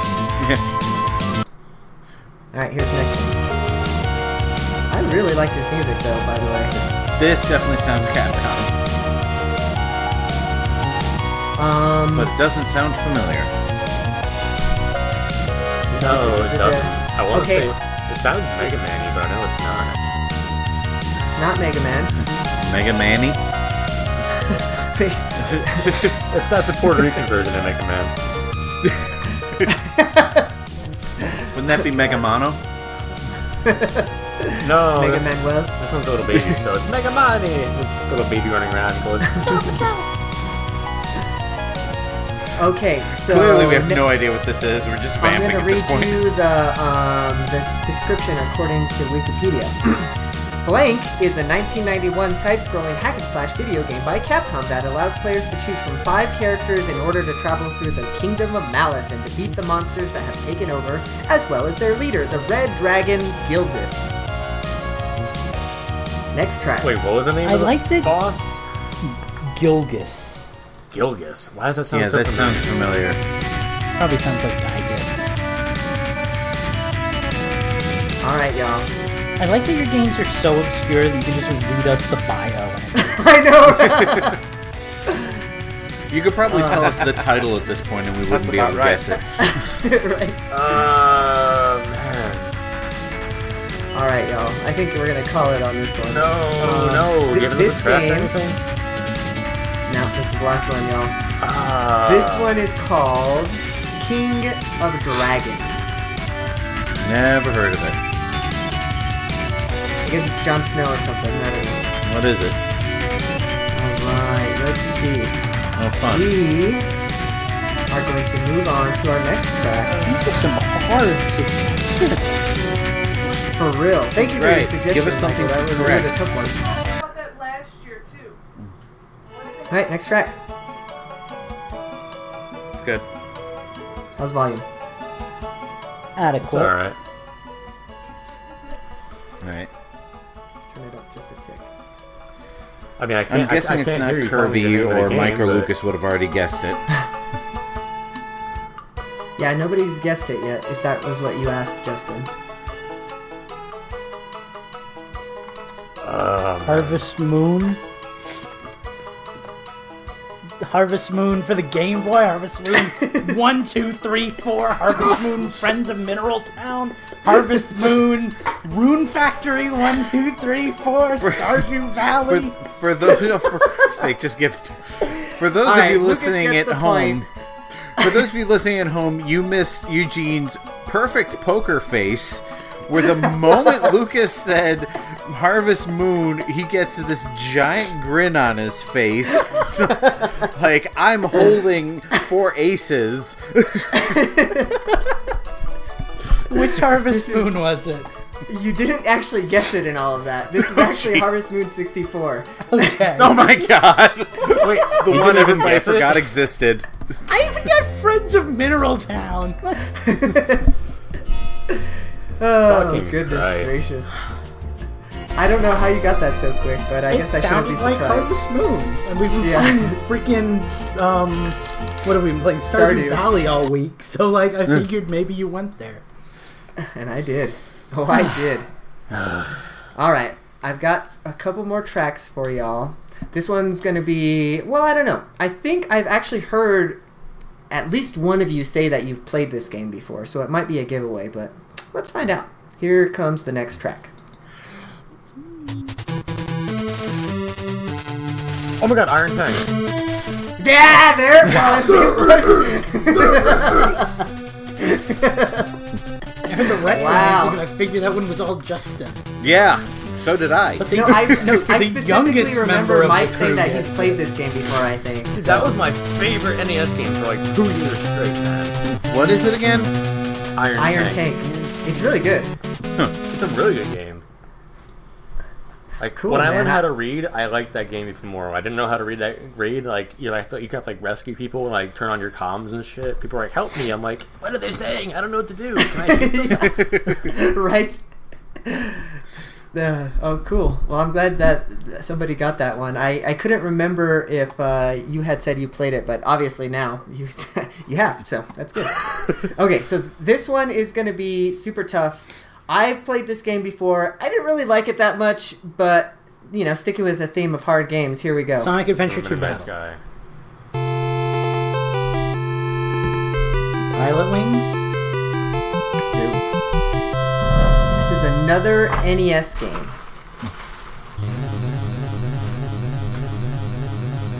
Why does that sound familiar? Little Samson. Not Little Samson.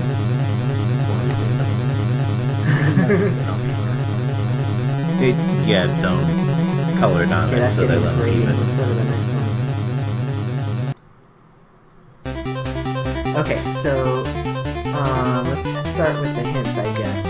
So, I already told you that this is an NES game. That was, it's just like a little ditty. This game also appeared on the arcade. Well, the cat keeps on jumping on the back of your chair. Yeah. Well, that's not Hubert. Not Qbert, no. Unless Qbert got heavy metal all of a sudden or something. This game was developed and published by... Oh god, I don't even know how to pronounce that. Tekka! Hello, Tekka! It is a vertically scrolling shooter. Is it Tekka Tag Tournament 2? Not Twin B, is it? It's not Twin B. That's the only top down. 1942, 1943. Gradius? Nope. Not Gradius, nope. You guys are kind of in the right wheelhouse here. Oh yeah, it's a fucking top-down shooter. Like Zaxxon. It's like too many to choose from. Not Zaxxon, no. That was Sega. That would never appear on a Nintendo system. All these things? I wasn't born yet. I had Zaxxon on my ColecoVision. This game was actually appeared on the Virtual Console. This isn't like Opa Opa, is it? No. This was one of the very few arcade games that appeared on the Virtual Console. What was the name of the developer? Tekka. Yeah, what he said. Alright, I got one more track, y'all. I'm distracted by your cat.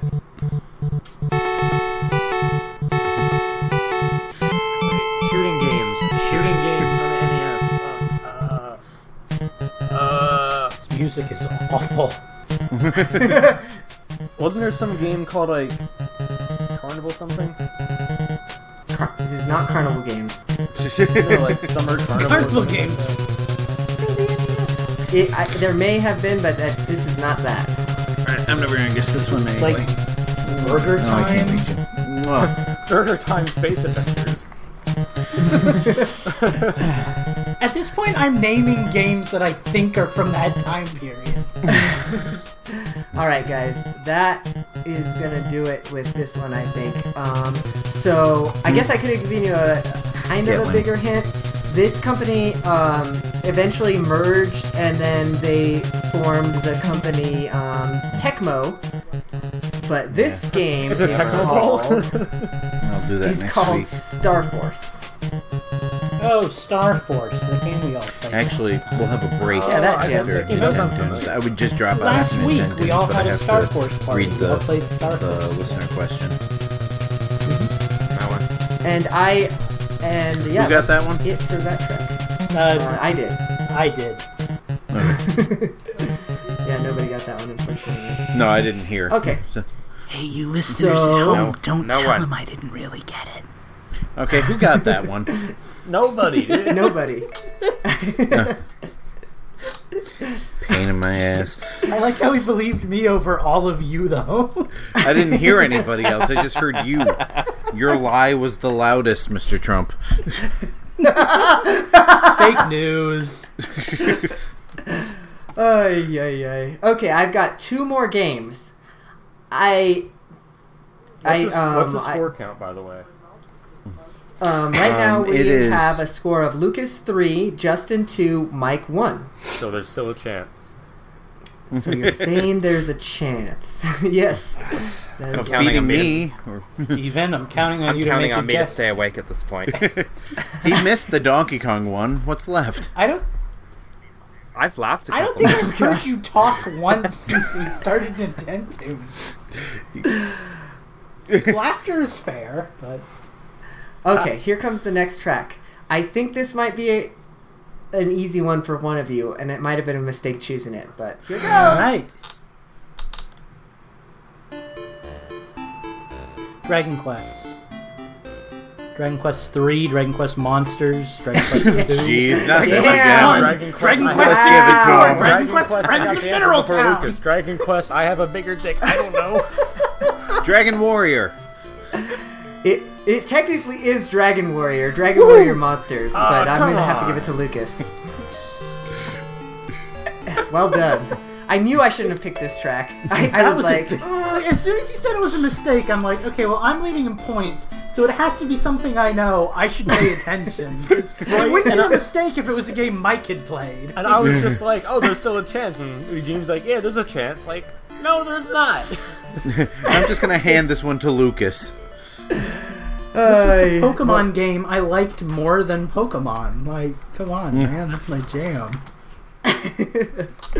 Alright, well, Lucas has officially won Nintendoons, but I do have one more track. It was saved for the tiebreaker track. Might as well play it anyways. Play it anyway. But again, I feel as if I made a mistake picking this track.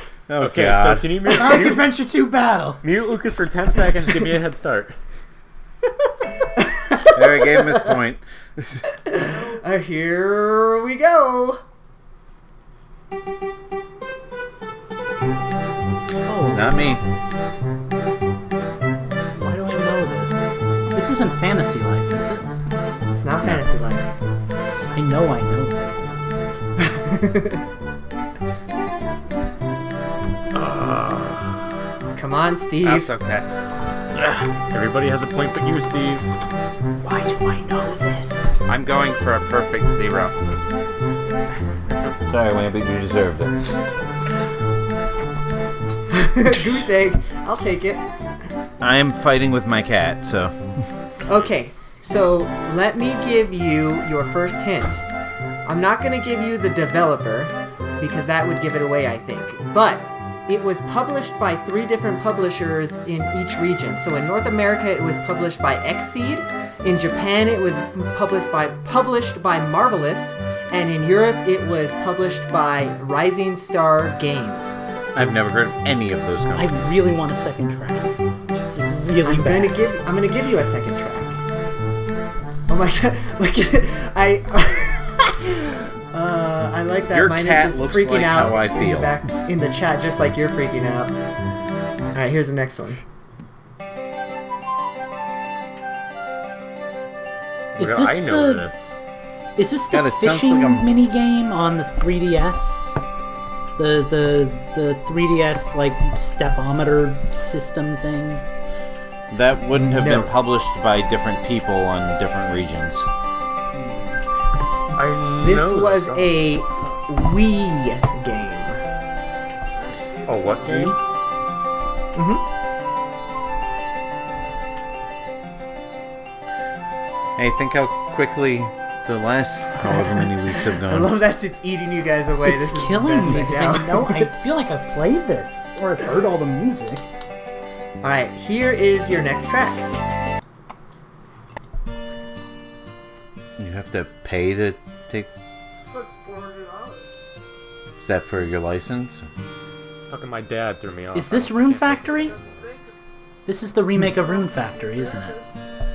Yes, It is. I forget what it's called, like Lost Frontiers or something. Rune Factory Frontier. Yes. Very nice. Deluxe Very nice. This guy. Fun fact: I don't own this game. I want to own this game. Lucas got that one. Mm-hmm. He did. Okay. Can you see the look of disappointment on everyone else's face? So, I was going to try to guess, but like my fucking dad walks in after that damn game and I start talking to me and I'm like, I can't fucking focus and now I'm just going to want to, I can't. I just gave up.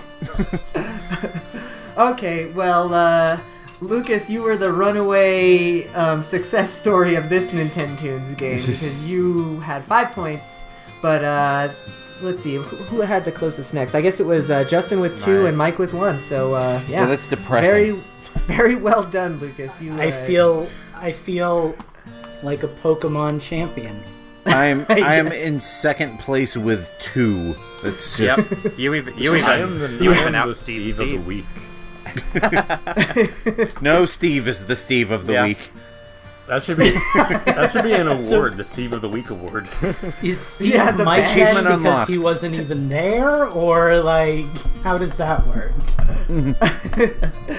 Okay, guys, well, we're going to take a break, and we'll be right back with listener questions, so we'll see you then.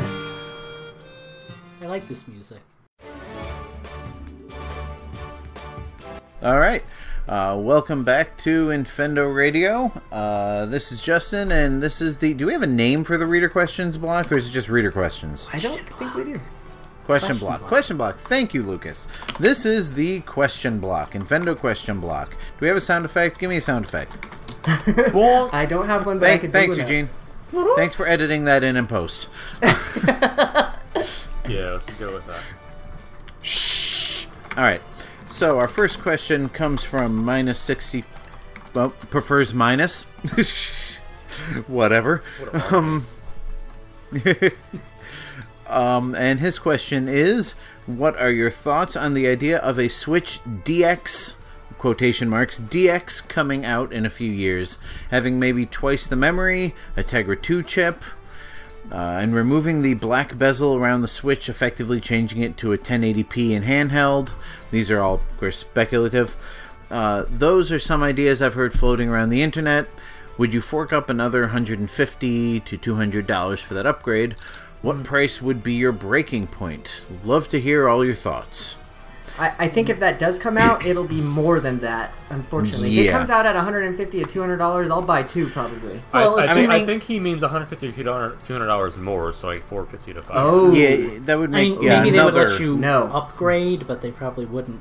I think what we're thinking is probably like Xbox One X and, whatnot, that sort of deal. Honestly, I kind of hate it when... systems have like a better version that you're then expected to buy, like with the new 3DS. Like I like my new 3DS, but I don't like that there's games that you can only get if you have the new 3DS. And I don't even mind that. I just hate the fact that it existed, so it was necessary. Well, I honestly, like the fact that you talk about like having a Tegra 2 or a Tegra 3 chip, if that's even a thing yet, is that, like, then maybe that game could handle a game like Red Dead Redemption 2, and maybe that could come out to the Switch, but only like a quarter of Switch owners could buy it because they'd all have like the Switch DX, Right, I'd almost rather just have my Switch be a Switch. It's a powerful enough system for what it does right now, and then maybe in another like 5 or 6 years start talking about a sequel system. I don't really like the upgraded systems as much, personally. Yeah, I mean, I think that, I mean, this is kind of a, we'll see how the PlayStation and Xbox do this year and see if there's enough of a market share to make it even worth Nintendo doing the same thing. I don't think the new 3DS panned out very well, but with the new 2DS XL out, maybe they're starting to see increased returns on that. Personally, if Nintendo's going to release another Switch, I think the wise thing for them to do is to make basically an all-portable Switch with, instead of having the detachable Joy-Cons, they're just kind of like hardwired onto the system, and so it's basically like a giant Game Boy Advance or something like that, where, you can't plug it into a TV and do all of that, but for, maybe $100 less than the standard Switch model, you can have one that's only portable, and, serve that market who aren't interested in hooking up to their TV. So like a Switch kind of like that 2DS market. Yeah. Yeah, I guess it doesn't do anything to interest me, but I mean, I guess I get it. If this Switch, going back to his question, if the Switch DX does come out, the only way that I would get it, well, who am I kidding? I'll probably get it anyways. But what would entice me to get it the more would be if there were like exclusive games that only run on that on that system, right? Right, so then, and it would have to be a killer app.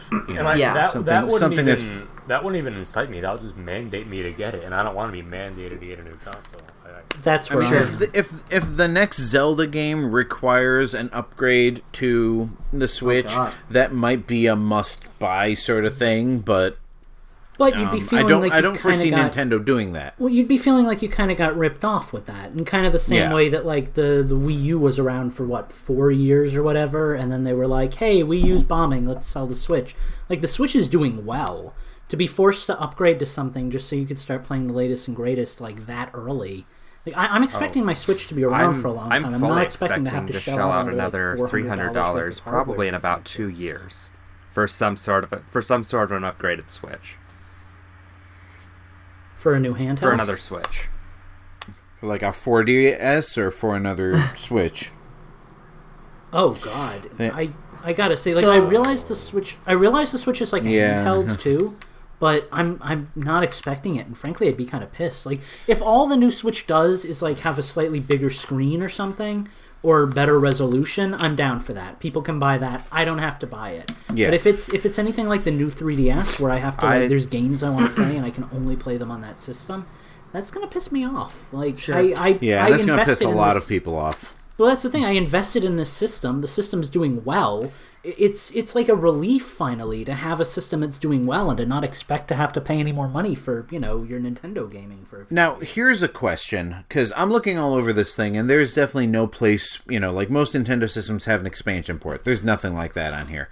Now, what if Nintendo in a couple of years released an upgraded Switch dock that added a little horsepower to the Switch? Would you be willing to spend like $100, $150 on a dock that makes it more powerful? No. I play a lot of games handheld, so that wouldn't really do much for me, you know? I've used my dock like twice since I got the Switch. So yeah, see, I play mine almost exclusively on the TV. See, here's where I'm at on this. I think that when the next Switch or the next upgrade or even the next console comes out, that's going to kind of be dictated by the market. So like Sony and Microsoft already have consoles that are kind of looking a little dated now, right? I imagine that within the next 2, 3, 4 years, they're probably going to be wanting to make the PS4 and the Xbox Infinity, whatever the hell they're going to call it. You mean the PS5?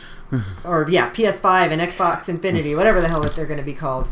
But I think that that would be some other backwards ass name like the One. Right. But I think when that happens, Nintendo will start to think that maybe it's time to upgrade, maybe a little incremental upgrade, so then they can still get those ports from those games over to the Switch. But I don't know, maybe at that point it'll be time for just a brand new system as well. So we'll see how that goes. But yeah, thank you, Minus, for your question. We appreciate it. Yeah. Justin, why don't you read the next one for us? I have nothing to say about that. All right.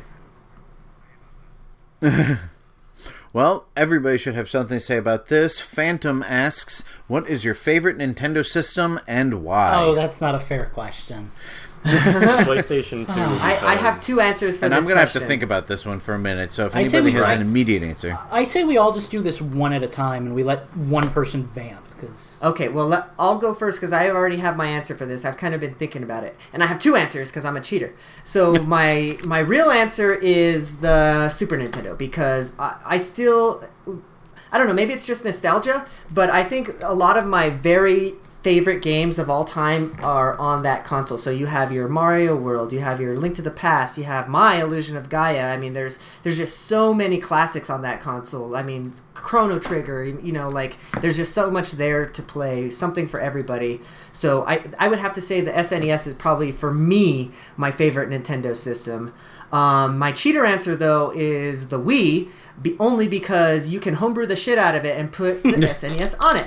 And it's actually a really good homebrew system if you haven't done that before. Nintendo does not condone illegally modifying your Nintendo system. Stay tuned for Change the System, where we talk about all the modded games on emulators we done been playing. Stay tuned for Change the System, where we literally change the system into something different. So yeah, so much for letting the one person vamp.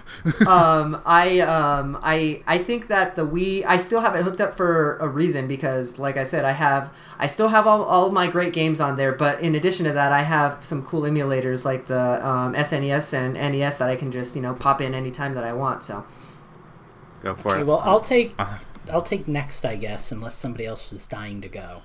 I'll go after you because I'm ready.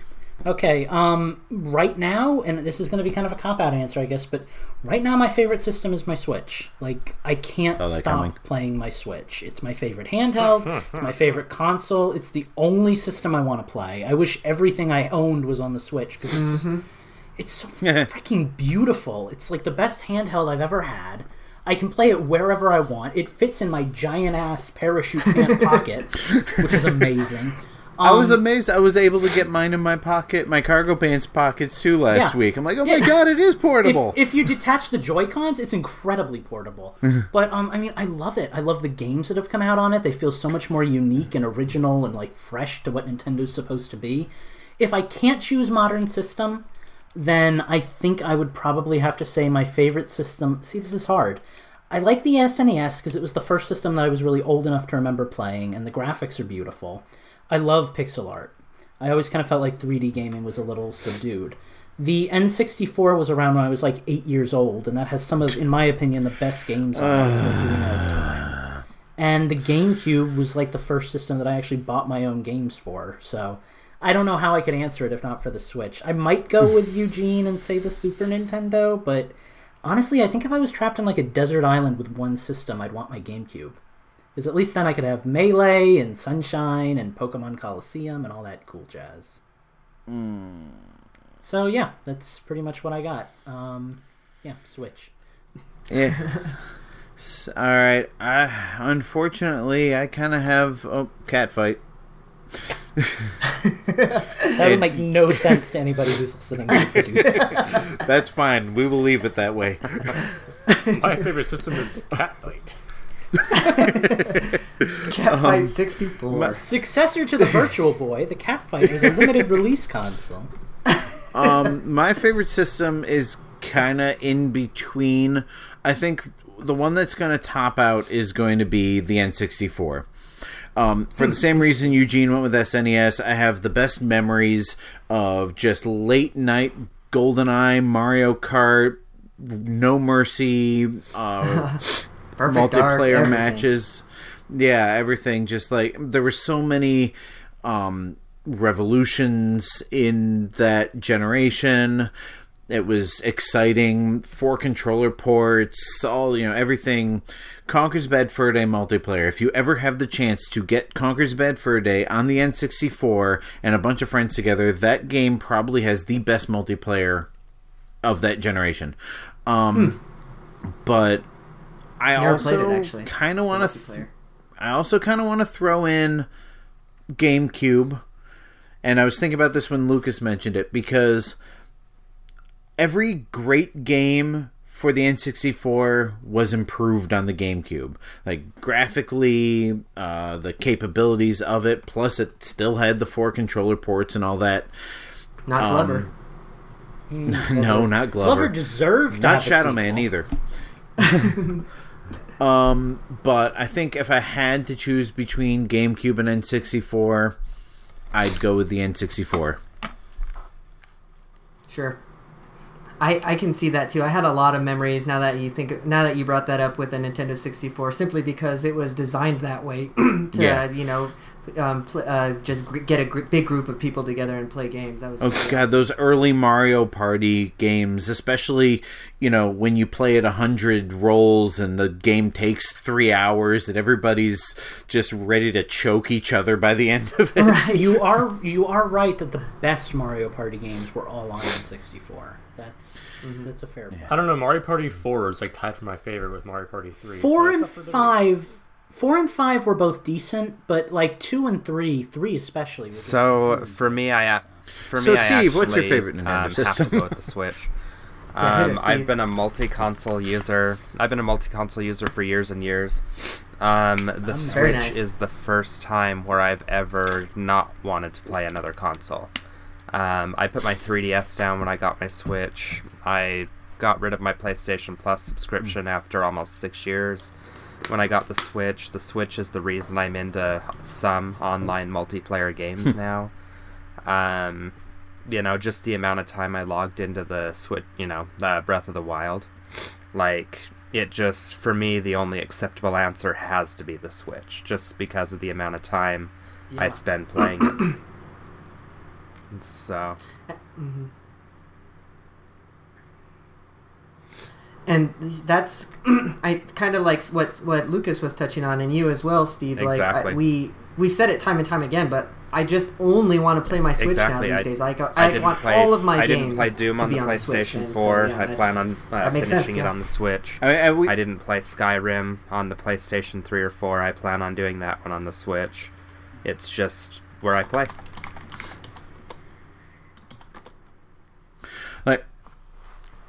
Yeah, like when we were talking about Cuphead last week, like, I have no interest in playing Cuphead unless it comes out on the Switch, because the ability to just pick up the system and sit there on the couch and play it in high definition is just, it really is. I don't want it on anything else.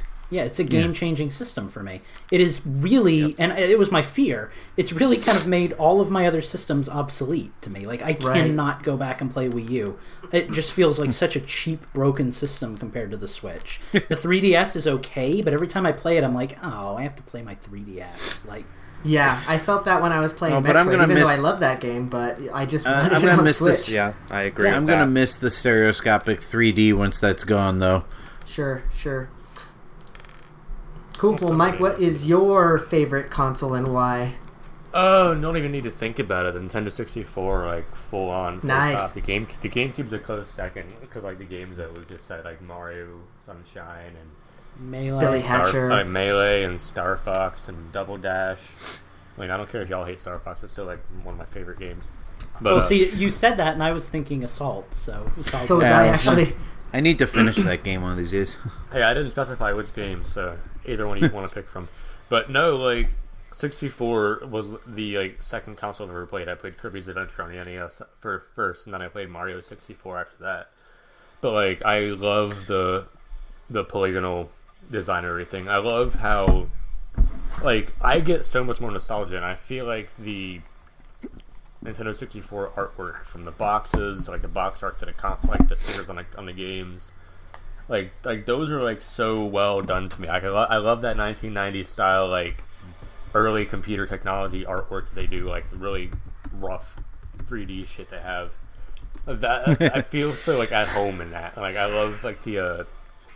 And most of the games are simplistic anymore. I break the hell out of them and speedrun them and do whatever I want with them. But I will say, since I've been playing an N64 for the past couple of weeks, some of those games do not age well at all. Hello, Cattail. I mean, they might not age well, but they age good enough for me in my mind, and that just makes me feel happy. Like, I don't know, man. Like, it's just, there's no other comparison for me. I don't need to think about it. It's just like. I have all my memories on there. I have all like my growing up on that fucking console. The GameCube comes so close, but like the GameCube, you know, for as awesome as it is, doesn't touch me in ways that Pokemon Stadium does and fucking Star Fox. Ew. Oh my. What are you using that Rumble Pack for? Bro, I have like two expansion packs right now, if you know what I mean. While we're on the subject, since we've kind of cleared our lists and we have a little time left, I gotta say, the controller makes so much, like, for me, between which system I like. Like, every controller is so unique on a Nintendo system. The NES controller, as uncomfortable as it was, brings back so much nostalgia. I love the Super Nintendo controller. Same with the N64 controller. Mm-hmm. It was clunky, but God, did I love it. If you replace that joystick with one modeled after the GameCube joystick, that is like the perfect 3D gaming controller. You said that before. Yeah, and I've actually seen... I'll send you guys a link to the one that I have. Yeah, I've actually seen that online before, too. Well, then you go into things like the GameCube and things get more streamlined and the controller kind of fades away from being important. But those first few systems, the controllers were just so key, you know? Yeah. I think the GameCube controller is probably the perfect controller. Not for me, I love the shape and feel. You know what I didn't like about the GameCube controller besides the weird C-stick? I wasn't a huge fan of the R and L buttons, and I know that sounds incredibly picky, but the way they kind of like snapped when you clicked them down, I much prefer like the switches. Well, because that was supposed to be a secondary function. Like, you were supposed to be able to analog it down and then click it for the second function. I understand that, but it just never felt right to me when I was playing that system. It always felt off. I don't know. I'm not with you on that one. Yeah, like there was such a huge range of motion that you couldn't quick tap it. Right. But like, okay. I guess we're done. Well, did you want to make your last point on your? Oh, I was gonna say like everyone's hyping up the Switch. Like the Switch is like third dead stuff. Like if I could have the 64, like if Nintendo and like the world like never got out of that 64 styles like graphic design and art style, but I could have my Switch. I can take this wherever the fuck I wanted to go, and I have these pop out controllers and this nice ass screen, so I can play polygonal games on it. Like, yeah, that would be like number one, like no doubt. But like, I don't know, man. So, something about all this stuff that we have now feels so like not like real in a way. I think part of it is just that, you know, as we've grown up, we miss... I think this is the case. As we've grown up, we miss, you know, what it used to be like, because the N64 was such a simple, like, happy system for us when we were, like, 7 years old, you know? But I feel like kids that grow up today are probably going to look back on the Switch and be like, God, remember when games looked old, like the Switch? That was the bomb, or whatever they're saying in, like, 2000. Right. Cool. All right. Well, that was it for the question block. Thank you again for those of you who were submitting questions. You can submit questions too by visiting us at infendo.com, or actually patreon.com/infendoradio. Okay, so let's move into Change the System. Justin, I know you probably have to leave either now or soon, so do you want to say your goodbyes or whatever you got to get going? Yeah, I mean, just the quick rundown. I've played some Breath of the Wild. I've futzed around on my Switch. I'm playing my retro review game for Halloween, and I think I may have put about 5 minutes into Metroid, so... That's my gaming week. Follow me on Twitter at InfendoJustin. All of my gaming information is there if you want to send me a friend request for any of those systems. And if you're into Disney World stuff, check out utilidork.com. Awesome. Cool. Well, we'll see you next week, Justin. Have a good rest of your evening. Good night, all. Cool. So, Mike, I feel as if we would be doing you wrong if we didn't let you lead us into Change the System, since you probably have like a laundry list of games that you want to talk about. So. I have stories, I have backlogs, I have backwash. Well, let's get it rolling. Your timer has started. Let's get it. Oh, I have a timer off. Fuck. I've got 3 weeks. How much of a timer do I have? 3 weeks. Well. But I've been gone. Since I've been gone, I've gotten like a lot of stuff. But like obviously, I haven't played as much as I would hope. I mean, I've played Minecraft periodically. Since I left, I've picked up Dragon Ball Z Universe 2. I've picked up Splatoon 2 finally. Oh my god! I've picked up. Oh, you have Splatoon? Just in time to lose your first Splatfest by not playing. I couldn't fucking play the damn game because I didn't fucking have my game. But, that's right. And I got Golf Story, and I think that's all I've got in my Switch. But Golf Story is really fucking fun. That's like the people keep saying, "Oh, it's Mario Golf, but better." Like, yeah, pretty much. That's that. Like, damn it! I have too many games already. Is there multiplayer with Golf Story? I don't know, because I would enjoy that. There is the story is not multiplayer. However, there is couch co-op for that. There might be online at some point. I'm not sure. I haven't really read anything about it, but the story is one player, but there is multiplayer, fun 2-player golf off if that's your thing.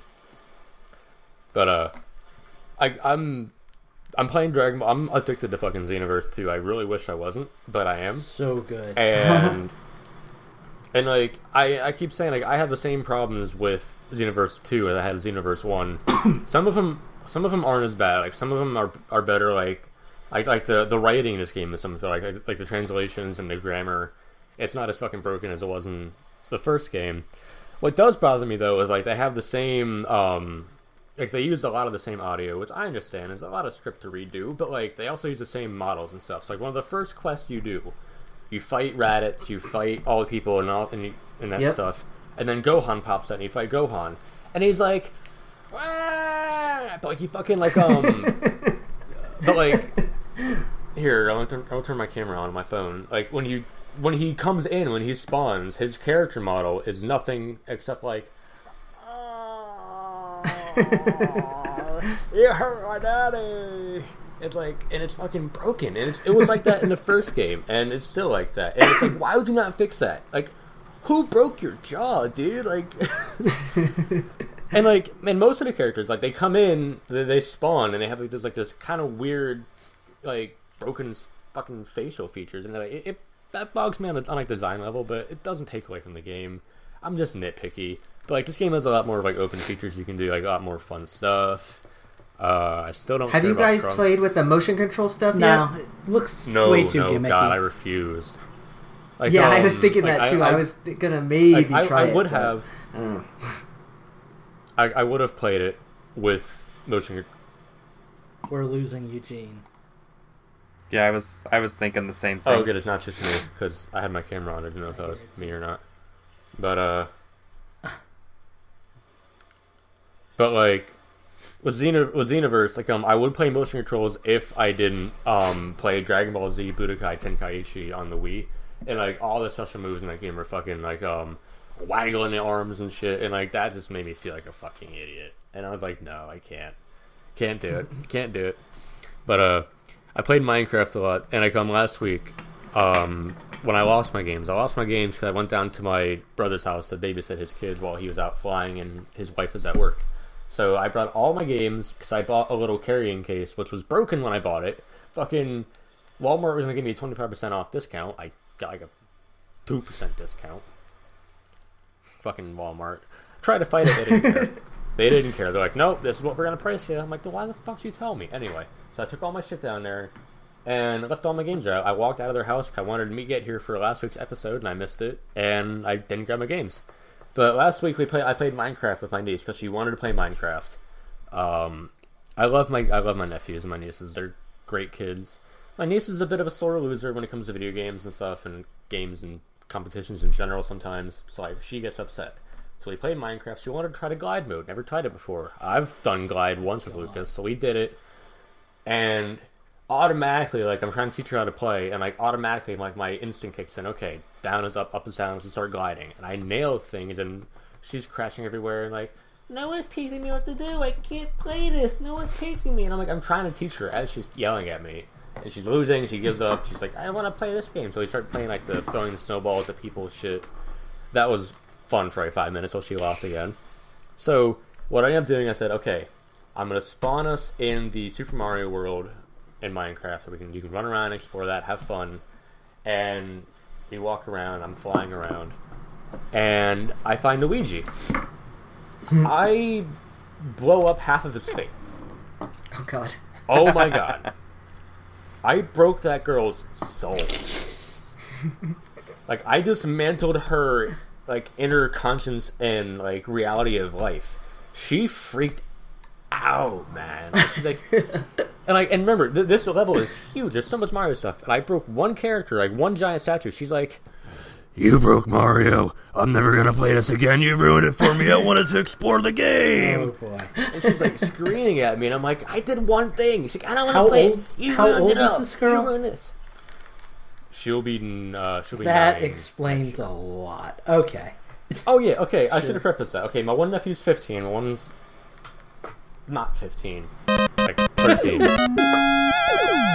Okay, can I get Justin's time, Elise? Come on. That's a bit tough. I'll give you a few more minutes. Keep going. Okay, thank you. And I broke her spirit, and like I started lighting things on fire and blowing Luigi up, and she was just like, whatever, I don't care, I want to blow it up too. And then she was kind of having fun with that, didn't have fun with that, and then she turned that off. I said, okay, no more Minecraft. She saw Splatoon 2. I'm not sure if she knew what it was or not. She, I want to play that. I looked at her, and I saw, and I just calmly said to her, we can't play that. But why not? It doesn't have multiplayer. And I'm just like, and I remember being in my fucking tiki mask house months ago. Y'all remember that shit? And fucking, yep. I was having a fucking argument on Twitter with people, because like, oh, Splatoon 2 doesn't need single player or like couch co-op. I'm like, yeah, it does. And this is why. Like... Right, and then my buddy comes over the other day. He's like, "Oh, you got Splatoon 2? Let's play that." I'm like, "It's got no couch co-op, bro. We can't play multiplayer." Like, it's annoying. Like, the fact that they emphasize multiplayer but don't do that pisses me off. Yeah.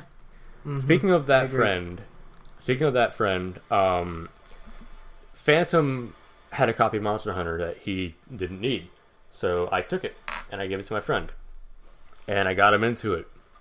And I was kind of nervous because, like, he has a regular 3DS, so it's old, it's small, doesn't have all the fun stuff. So, like, it's kind of hard to play that game on that tiny little device. But sure. He says he's gonna get a new 3DS eventually because he has the money for it. He's a fucking doctor. But, like, he got the game. He actually opened it up with me. I helped him create a character. He loved to create a character. He loved that. He was in that shit for an hour. And then God. And then he made his character, we were walking around, and he actually was actually starting to enjoy it. Like, I had to teach him how to do stuff, and, like, hand-holding him a lot. And there's no guidebook for fucking Generations. There's no, like, actual strategy guide. Like, the one that always, like, the one you go on Google, hype it up, it's some fucking unfinished, like, plagiarized book. For, like, $9, you get some kind of plagiarized shit. I'm like, no, I'm not gonna give you that. Just talk to me. So... So then I got him in a, Monster Hunter. He really enjoyed that. It was pretty fun, and he started playing it over the weekend. He had more fun with it. We're going to play it again next Monday. And then Golf Story's fun. Dragon Ball's fun. Arms is fun. Toy Post is fun. Vaccine's good. Monster Hunter great. And I'm done. Just fast forward mode. Okay. Well put. All right. Well, who Come wants back to talk about some games that they've been playing? So I challenge somebody who's listening to the podcast version of this, the produced version. Put that last section on x2 and see how that sounds. Yeah. I was gonna say, I know. Steve, why don't you tell us what you've been playing? You're already talking here. I haven't heard you in like 3 hours. So yeah. I played a shitload of Splatoon this weekend for Splatfest. I picked Team Vampire, like, as soon as you could. I got my shirt. I had my shirt leveled up right off the bat. I got 2 of the abilities that make it so you can get your special faster, so I got all kinds of specials during Splatfest. That was a nice shirt. I need to try and get one of my regular shirts to be just like that, because that was fun. Got all the way up to King rank for Splatfest, which I've never done before. We did. Who all was playing team battles with us that first night? Okay, my friend Emily, that was fun. Phantom, and then I did some solo matches the following morning. I played a little bit of Minecraft this week, not very much. And I actually think that's all I played. The majority of the games I've been playing this week was Splatoon. So. I played a lot of Splatoon too. That spot was actually pretty fun. I did not make it to Queen rank. I was so close, but that's okay. Did you guys both make it to King or... Wait, no, you're a queen, right? Aren't you, Lucas? Well, no, you're fine. That was all I played. I'll go again in a sec. Go ahead, Lucas. Well, I was just going to throw in there. I did play Splatoon. I mostly played with them in the group. Tried to do a little bit of solo. Didn't really get into it. Kind of lost my edge. So the other game I've been playing a lot is Pokemon, hence the hat. I've been trying to get those stupid Ash Hat Pikachus you can get with the Pikachu 20 code, which reminds me, Lucas, you need to do that tonight. Yeah, this is the Kalos cap or whatever. Is it my turn? Yeah. But basically, for the last several weeks, they've been doing this distribution where you can get an Ash Hat Pikachu from one of the different regions. But you can only get one per version. And so since I've only got 2 versions of the game, that meant I could only get 2, right? Wrong. I went to go boot up my copy of Sun to get the second one and realized that I had never even started Sun since I got it last year. So I played long enough to get to the part where you can deposit into your box, and got the distribution, downloaded it, and started the game over. It takes about 42 minutes for me to get to that point in the game. So I've just been resetting my game and uploading the Pokemon to the bank each time. Lucas has been helping me with this project. He'll have gotten 2 of them for me, and then I'm just going to make a couple copies of the team. So, yeah, so that's the only other thing I've been playing.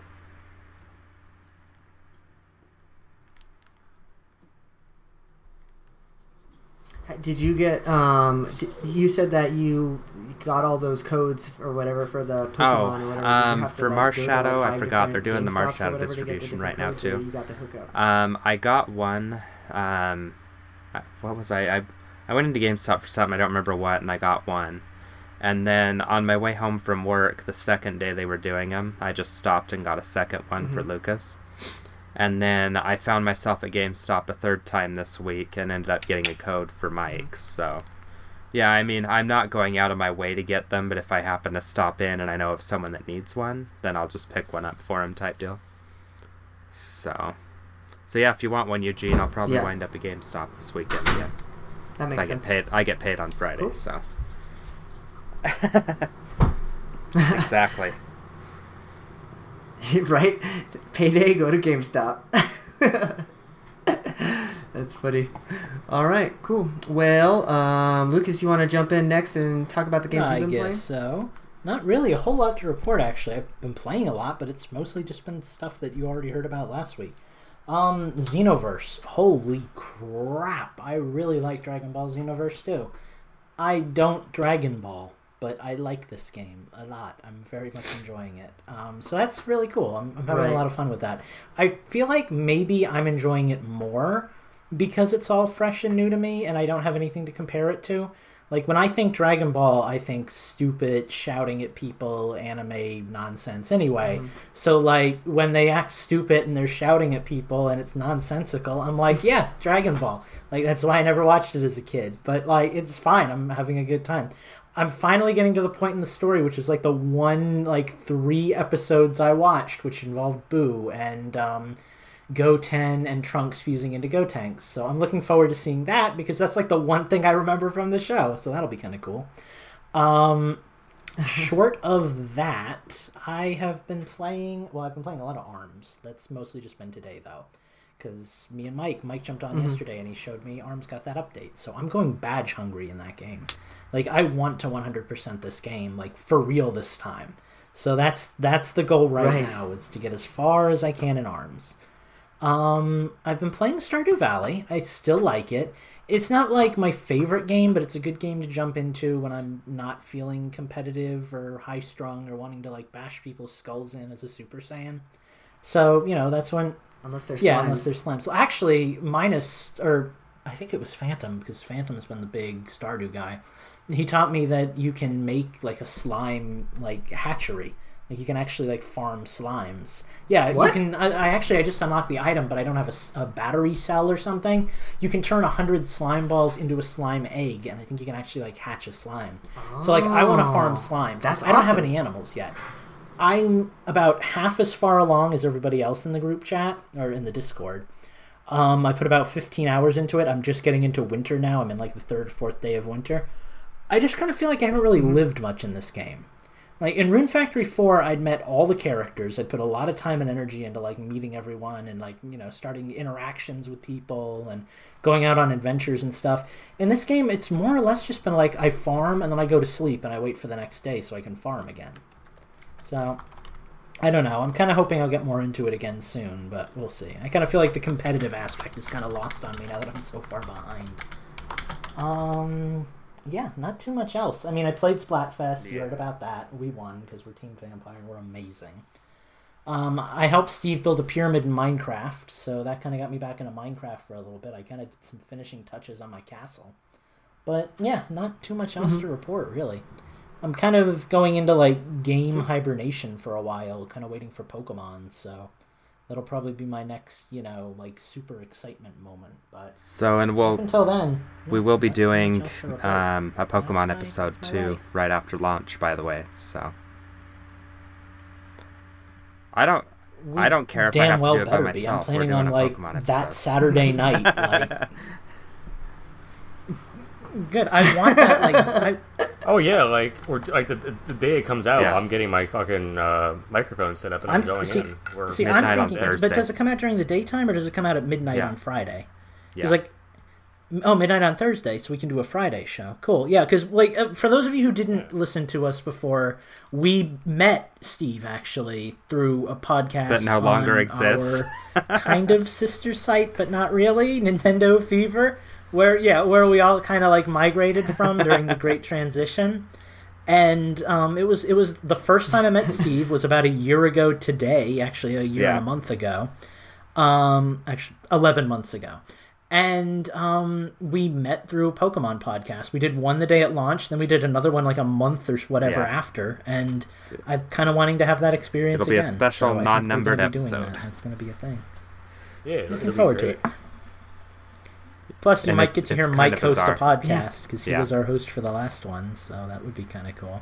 Oh, I'm hosting. And then Eugene bans us from doing it on Infendo, and we have to go rogue and do it on another. I'm sure they'd let us do it. You guys go post it on Nintendo Fever again. I'm gonna go. Yeah, I'm like I. Oh. Like, I'll ask Holly to let me do that thing at her and Matt did, like do a random like rogue podcast. Well, like I gotta say, right? I'm not that interested in the game itself. Like I love Pokemon, and I'm looking forward to playing new Pokemon. I've never really liked the whole sequel idea that they did with Black 2 and White 2. I'm mostly interested in getting this game for the podcasting, like for that. I'm trying to recreate the experience I had at that midnight launch last year. You know, and I'm hopeful that I'll be able to do all of what happened last time. I'll tell you what, you two just need to come to Utah and we'll go to the midnight together. We'll do the podcast live from the mall. It'll be a good time. Why do we have to go to Utah, though? Why can't we either go to sunny Florida or gloomy because you guys but need still to see rather snow. Normal Pennsylvania? And... yeah, right? And Mormons, I suppose. Bro, I have snow everywhere. It's fucking Pennsylvania. Or, alternatively, you guys come down here and see sun in November. It's kind of cool. Yeah. We have sun in November, but it's cold as shit here. It gets still, into, like, the 70s. You don't want to come down to New Mexico. Eugene, before you talk about your games real quick, I promised somebody I would shout them out because I mentioned them on the Twitter last week. Yeah, for sure. And you're out of time, you fucking bitch. So a buddy of mine that I've known for like at least 10 years, if not more now, back when MySpace was a thing, my buddy Frank, who lives in Philadelphia, he's working on a game. He's doing a little game development now after thinking about it for so long. If anyone here has ever heard of the game called, I think it was like a ZZT or whatever, like an old like... random like point and click like DOS like ASCII style game and shit.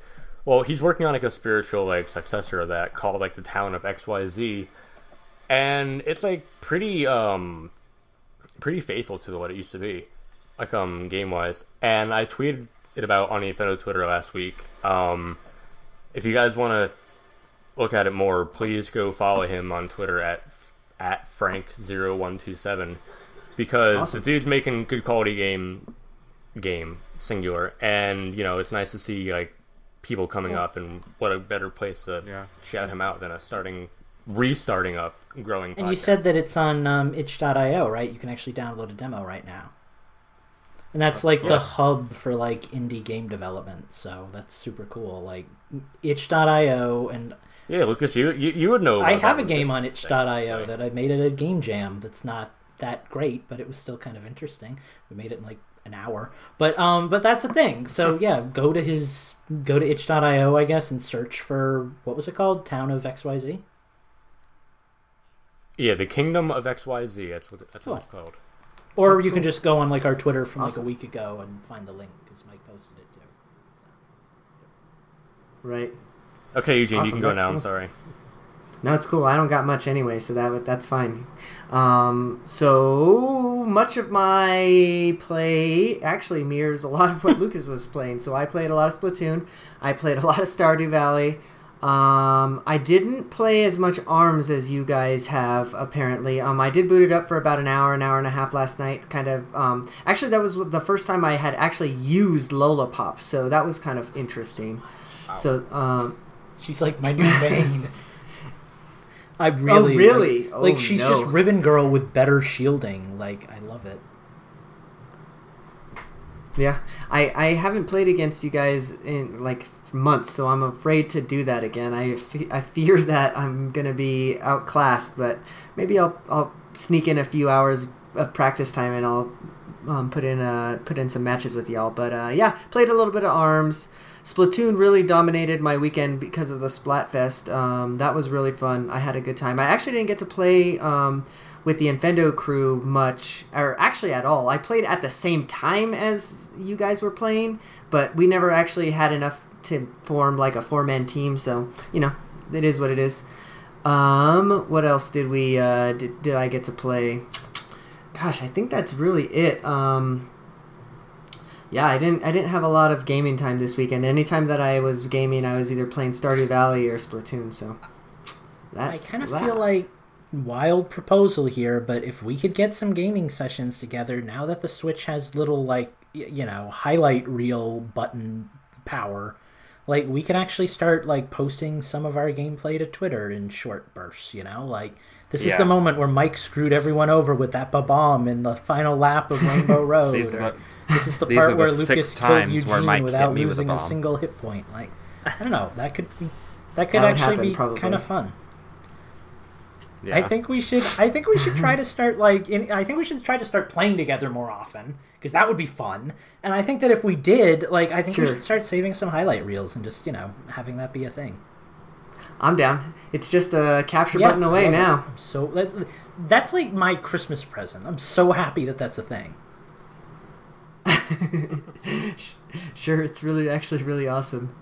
Well, cool. So, I think that's been it for the week, y'all. We had a longer show than last week anyways. I think last week was pretty short, but this week we have Mike back, so we're glad to have him. We're going to have him back next week. Mike, since you've graduated, you've graduated from guest this week. I guess if you show up next week, you can be co-host. I thought you meant like he graduated from school, and I was like, what? I missed it? Like, he didn't tell me? I was actually really pissed at both of you for a minute there.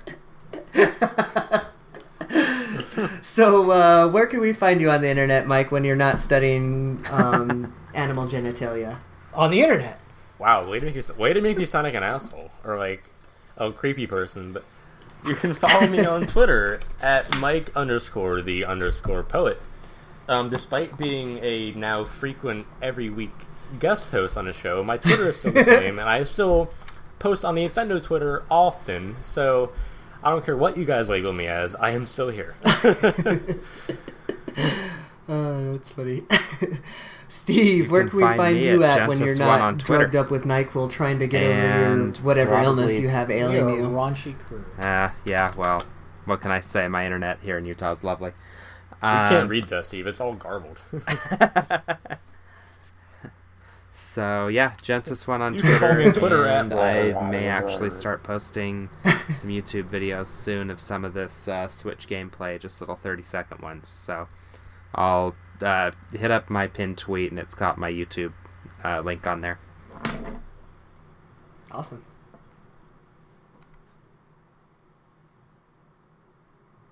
Cool. Awesome. What about you, Lucas? Where can we find you this week? Oh, I see. You can find me on Twitter at Mike_DA_parrot. That's where I live my virtual life. If you want updates on my game that I'm working on, you can find that at LucasPeace_. I had to pick a name that worked, and that's what I went with. Lucas with a K, peace as in, like, peace out, dog. So that's where I post, like, game updates. I'm working. I promise I'm working. I'm, like, streamlining everything right now and trying to make it into a playable game, because most of the grunt work is done. Unfortunately, that also means most of the creative stuff is done, and that's where I lag behind, because I hate programming stuff, even when it's visual. But anyway, enough about that. Sure. Nobody asked about that. YouTube is Sigma. You can find me there. And I posted an ARMS gameplay today. It's really bad quality, but you can make everything out, so that's something. And I guess now you can just start following me on Twitter and getting all my gameplay there, too. So that's a thing. That's me. That's my life. Love you all. You're my favorites. Yeah. Nice. So, Eugene, where can we find you when you're all drugged? When you are always all drugged up on NyQuil. Well, dude, NyQuil is great. It knocks you out, man. That's wonderful. Well, you can find everything that we're doing online at infendo.com. Don't forget to check out our Patreon, which is patreon.com/infendoradio. Thank you for all of our patrons. We really appreciate you. You can find my personal Twitter at Infendo Eugene, and of course you can find Infendo at Infendo. Be sure to join our Discord channel there. You can look at the signature, and I believe it's still a pinned tweet.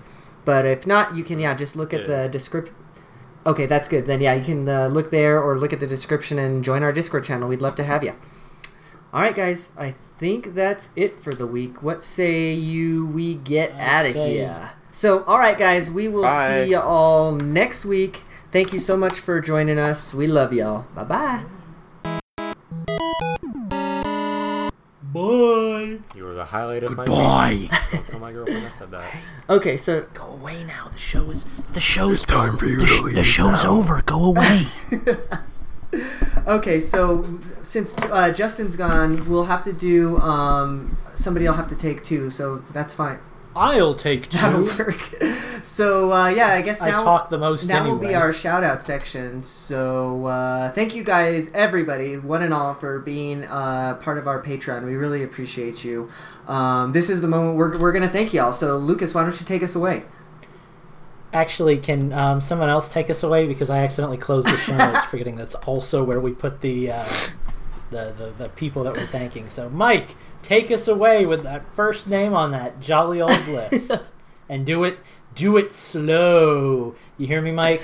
Slow, as if you were stalling for time. As I see that Steve is the only one that has the show notes open, besides me. I guess we're going to be stalling for a little bit. There's Mike. So, thank you to the one and hopefully only brand new Patreon, Dan Euster, who I have not seen on the chat before, and I don't know his name, but I hope to get to know you very well. That was just a little creepy. Still hard. No, but thank you, Dan Euster, for subbing to our Patreon and liking our content enough. Yeah, we really appreciate you. There you go. Now that Lucas is done stalling, I can be serious and stuff. Thank you. We appreciate you a lot. Hi. Lucas, And now I have the show notes open and am scrolling to the bottom of the page and can say thank you to one Mr. Michael Grella for being one of our patrons. That is actually really cool. I guess this is also the point where I should say, if you'd rather have your nickname on, just like change your Patreon name, because we go by your Patreon name. We don't want to give out your name if you don't want it. We don't want to give you a nickname if you'd rather have your real name. So for this wonderful first thank you in a long lineup of thank yous to one and all, I thank Michael Grella from the bottom of my 80s. Very nice. I'm going to go out a line. All right, why don't you take our next one, Steve? Take two, Eugene? All right, I would like to thank Heather the White for being a loyal... Heather the White, as I call her, our loyal scorekeeper who's been busy lately. But Heather, thank you for being a patron. We greatly appreciate it. And faithful... or Heather the Black? I don't know. And then minus 64. Another faithful listener, one of the ones that we've had pleasure of playing with. Thank you so much for being one of our patrons. We greatly appreciate it. You are awesome. Awesome. And I suppose that leaves me with Andy Searson. Andy, you are actually one of the very, very first people that I remember interacting with Infendo, because you had written us in an email when it was, I believe it was just me, Justin, and Mike. So that was really awesome to see that we were actually having listeners and having people to interact with us before we were even doing the live show. So great to see you. And it was cool for him because, he was, overseas. We didn't know he was, who he was. He's like, welcome to Singapore. Here in, Bangladesh. Singapore. Was it Bangkok? Singapore. Bangladesh, whatever. It's Singapore. There we go. Well, and I assumed that, I don't know. I just assumed that he would be a native to Singapore. But when we actually got to talk to him, I think he had, a British accent, right? Yeah. So... I feel like there's a story there, and I want to know more, but that would be kind of creepy because, you listen to us on a podcast, and that should be the line that's drawn. But I do agree. You were one of the first listeners I met, and I think you're really cool. Awesome. So thank you guys very, very much for contributing to our Patreon this month. It was great first month. We appreciate it. We are going to continue to deliver the content as it were, so... Thank you again for just joining us. It's really going to help us out. I know that it might not seem like a lot to everybody, but even the little amount of money that you can give would really go a long way for us. I mean, we've talked about this before, but, you know, Mike is going through school, so he can use some extra money. Lucas is working 2 jobs and still not making very much because of it. So every little dollar can help everybody, you know? I'm basically an indentured servant, yeah. except I don't get free housing. Yeah, is the subtlety there. So, all right, guys. Well, that concludes our thank you section. Thank you very much again. If you want to be a patron, just like these beautiful, beautiful people, just go to patreon.com/InfendoRadio. As little as $1 a month, and you can be our patron. Eugene, right. I think at the end of thank that, you need to phase in Marilyn Manson's else I can say thank you, people. But...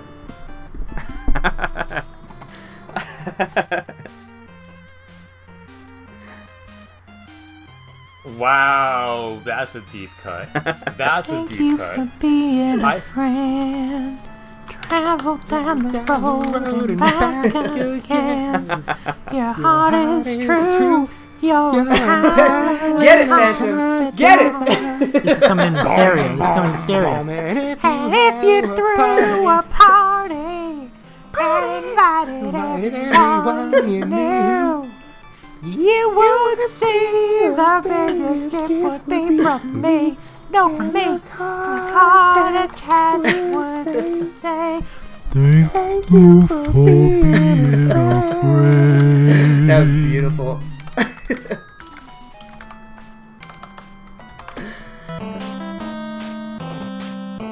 Yeah. Right?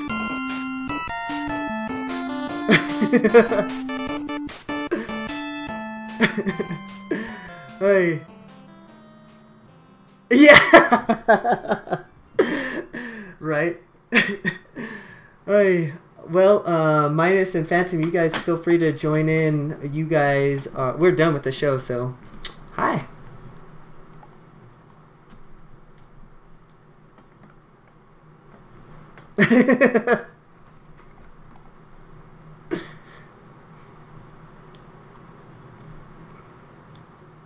Yeah, right?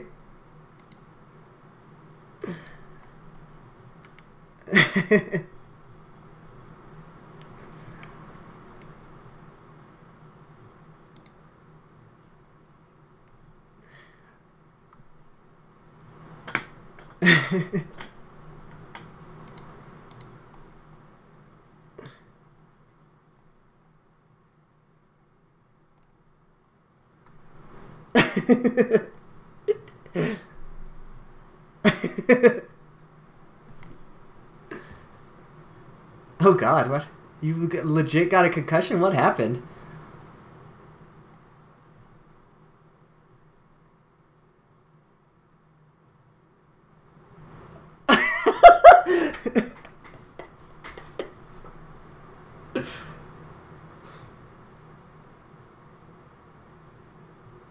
Right?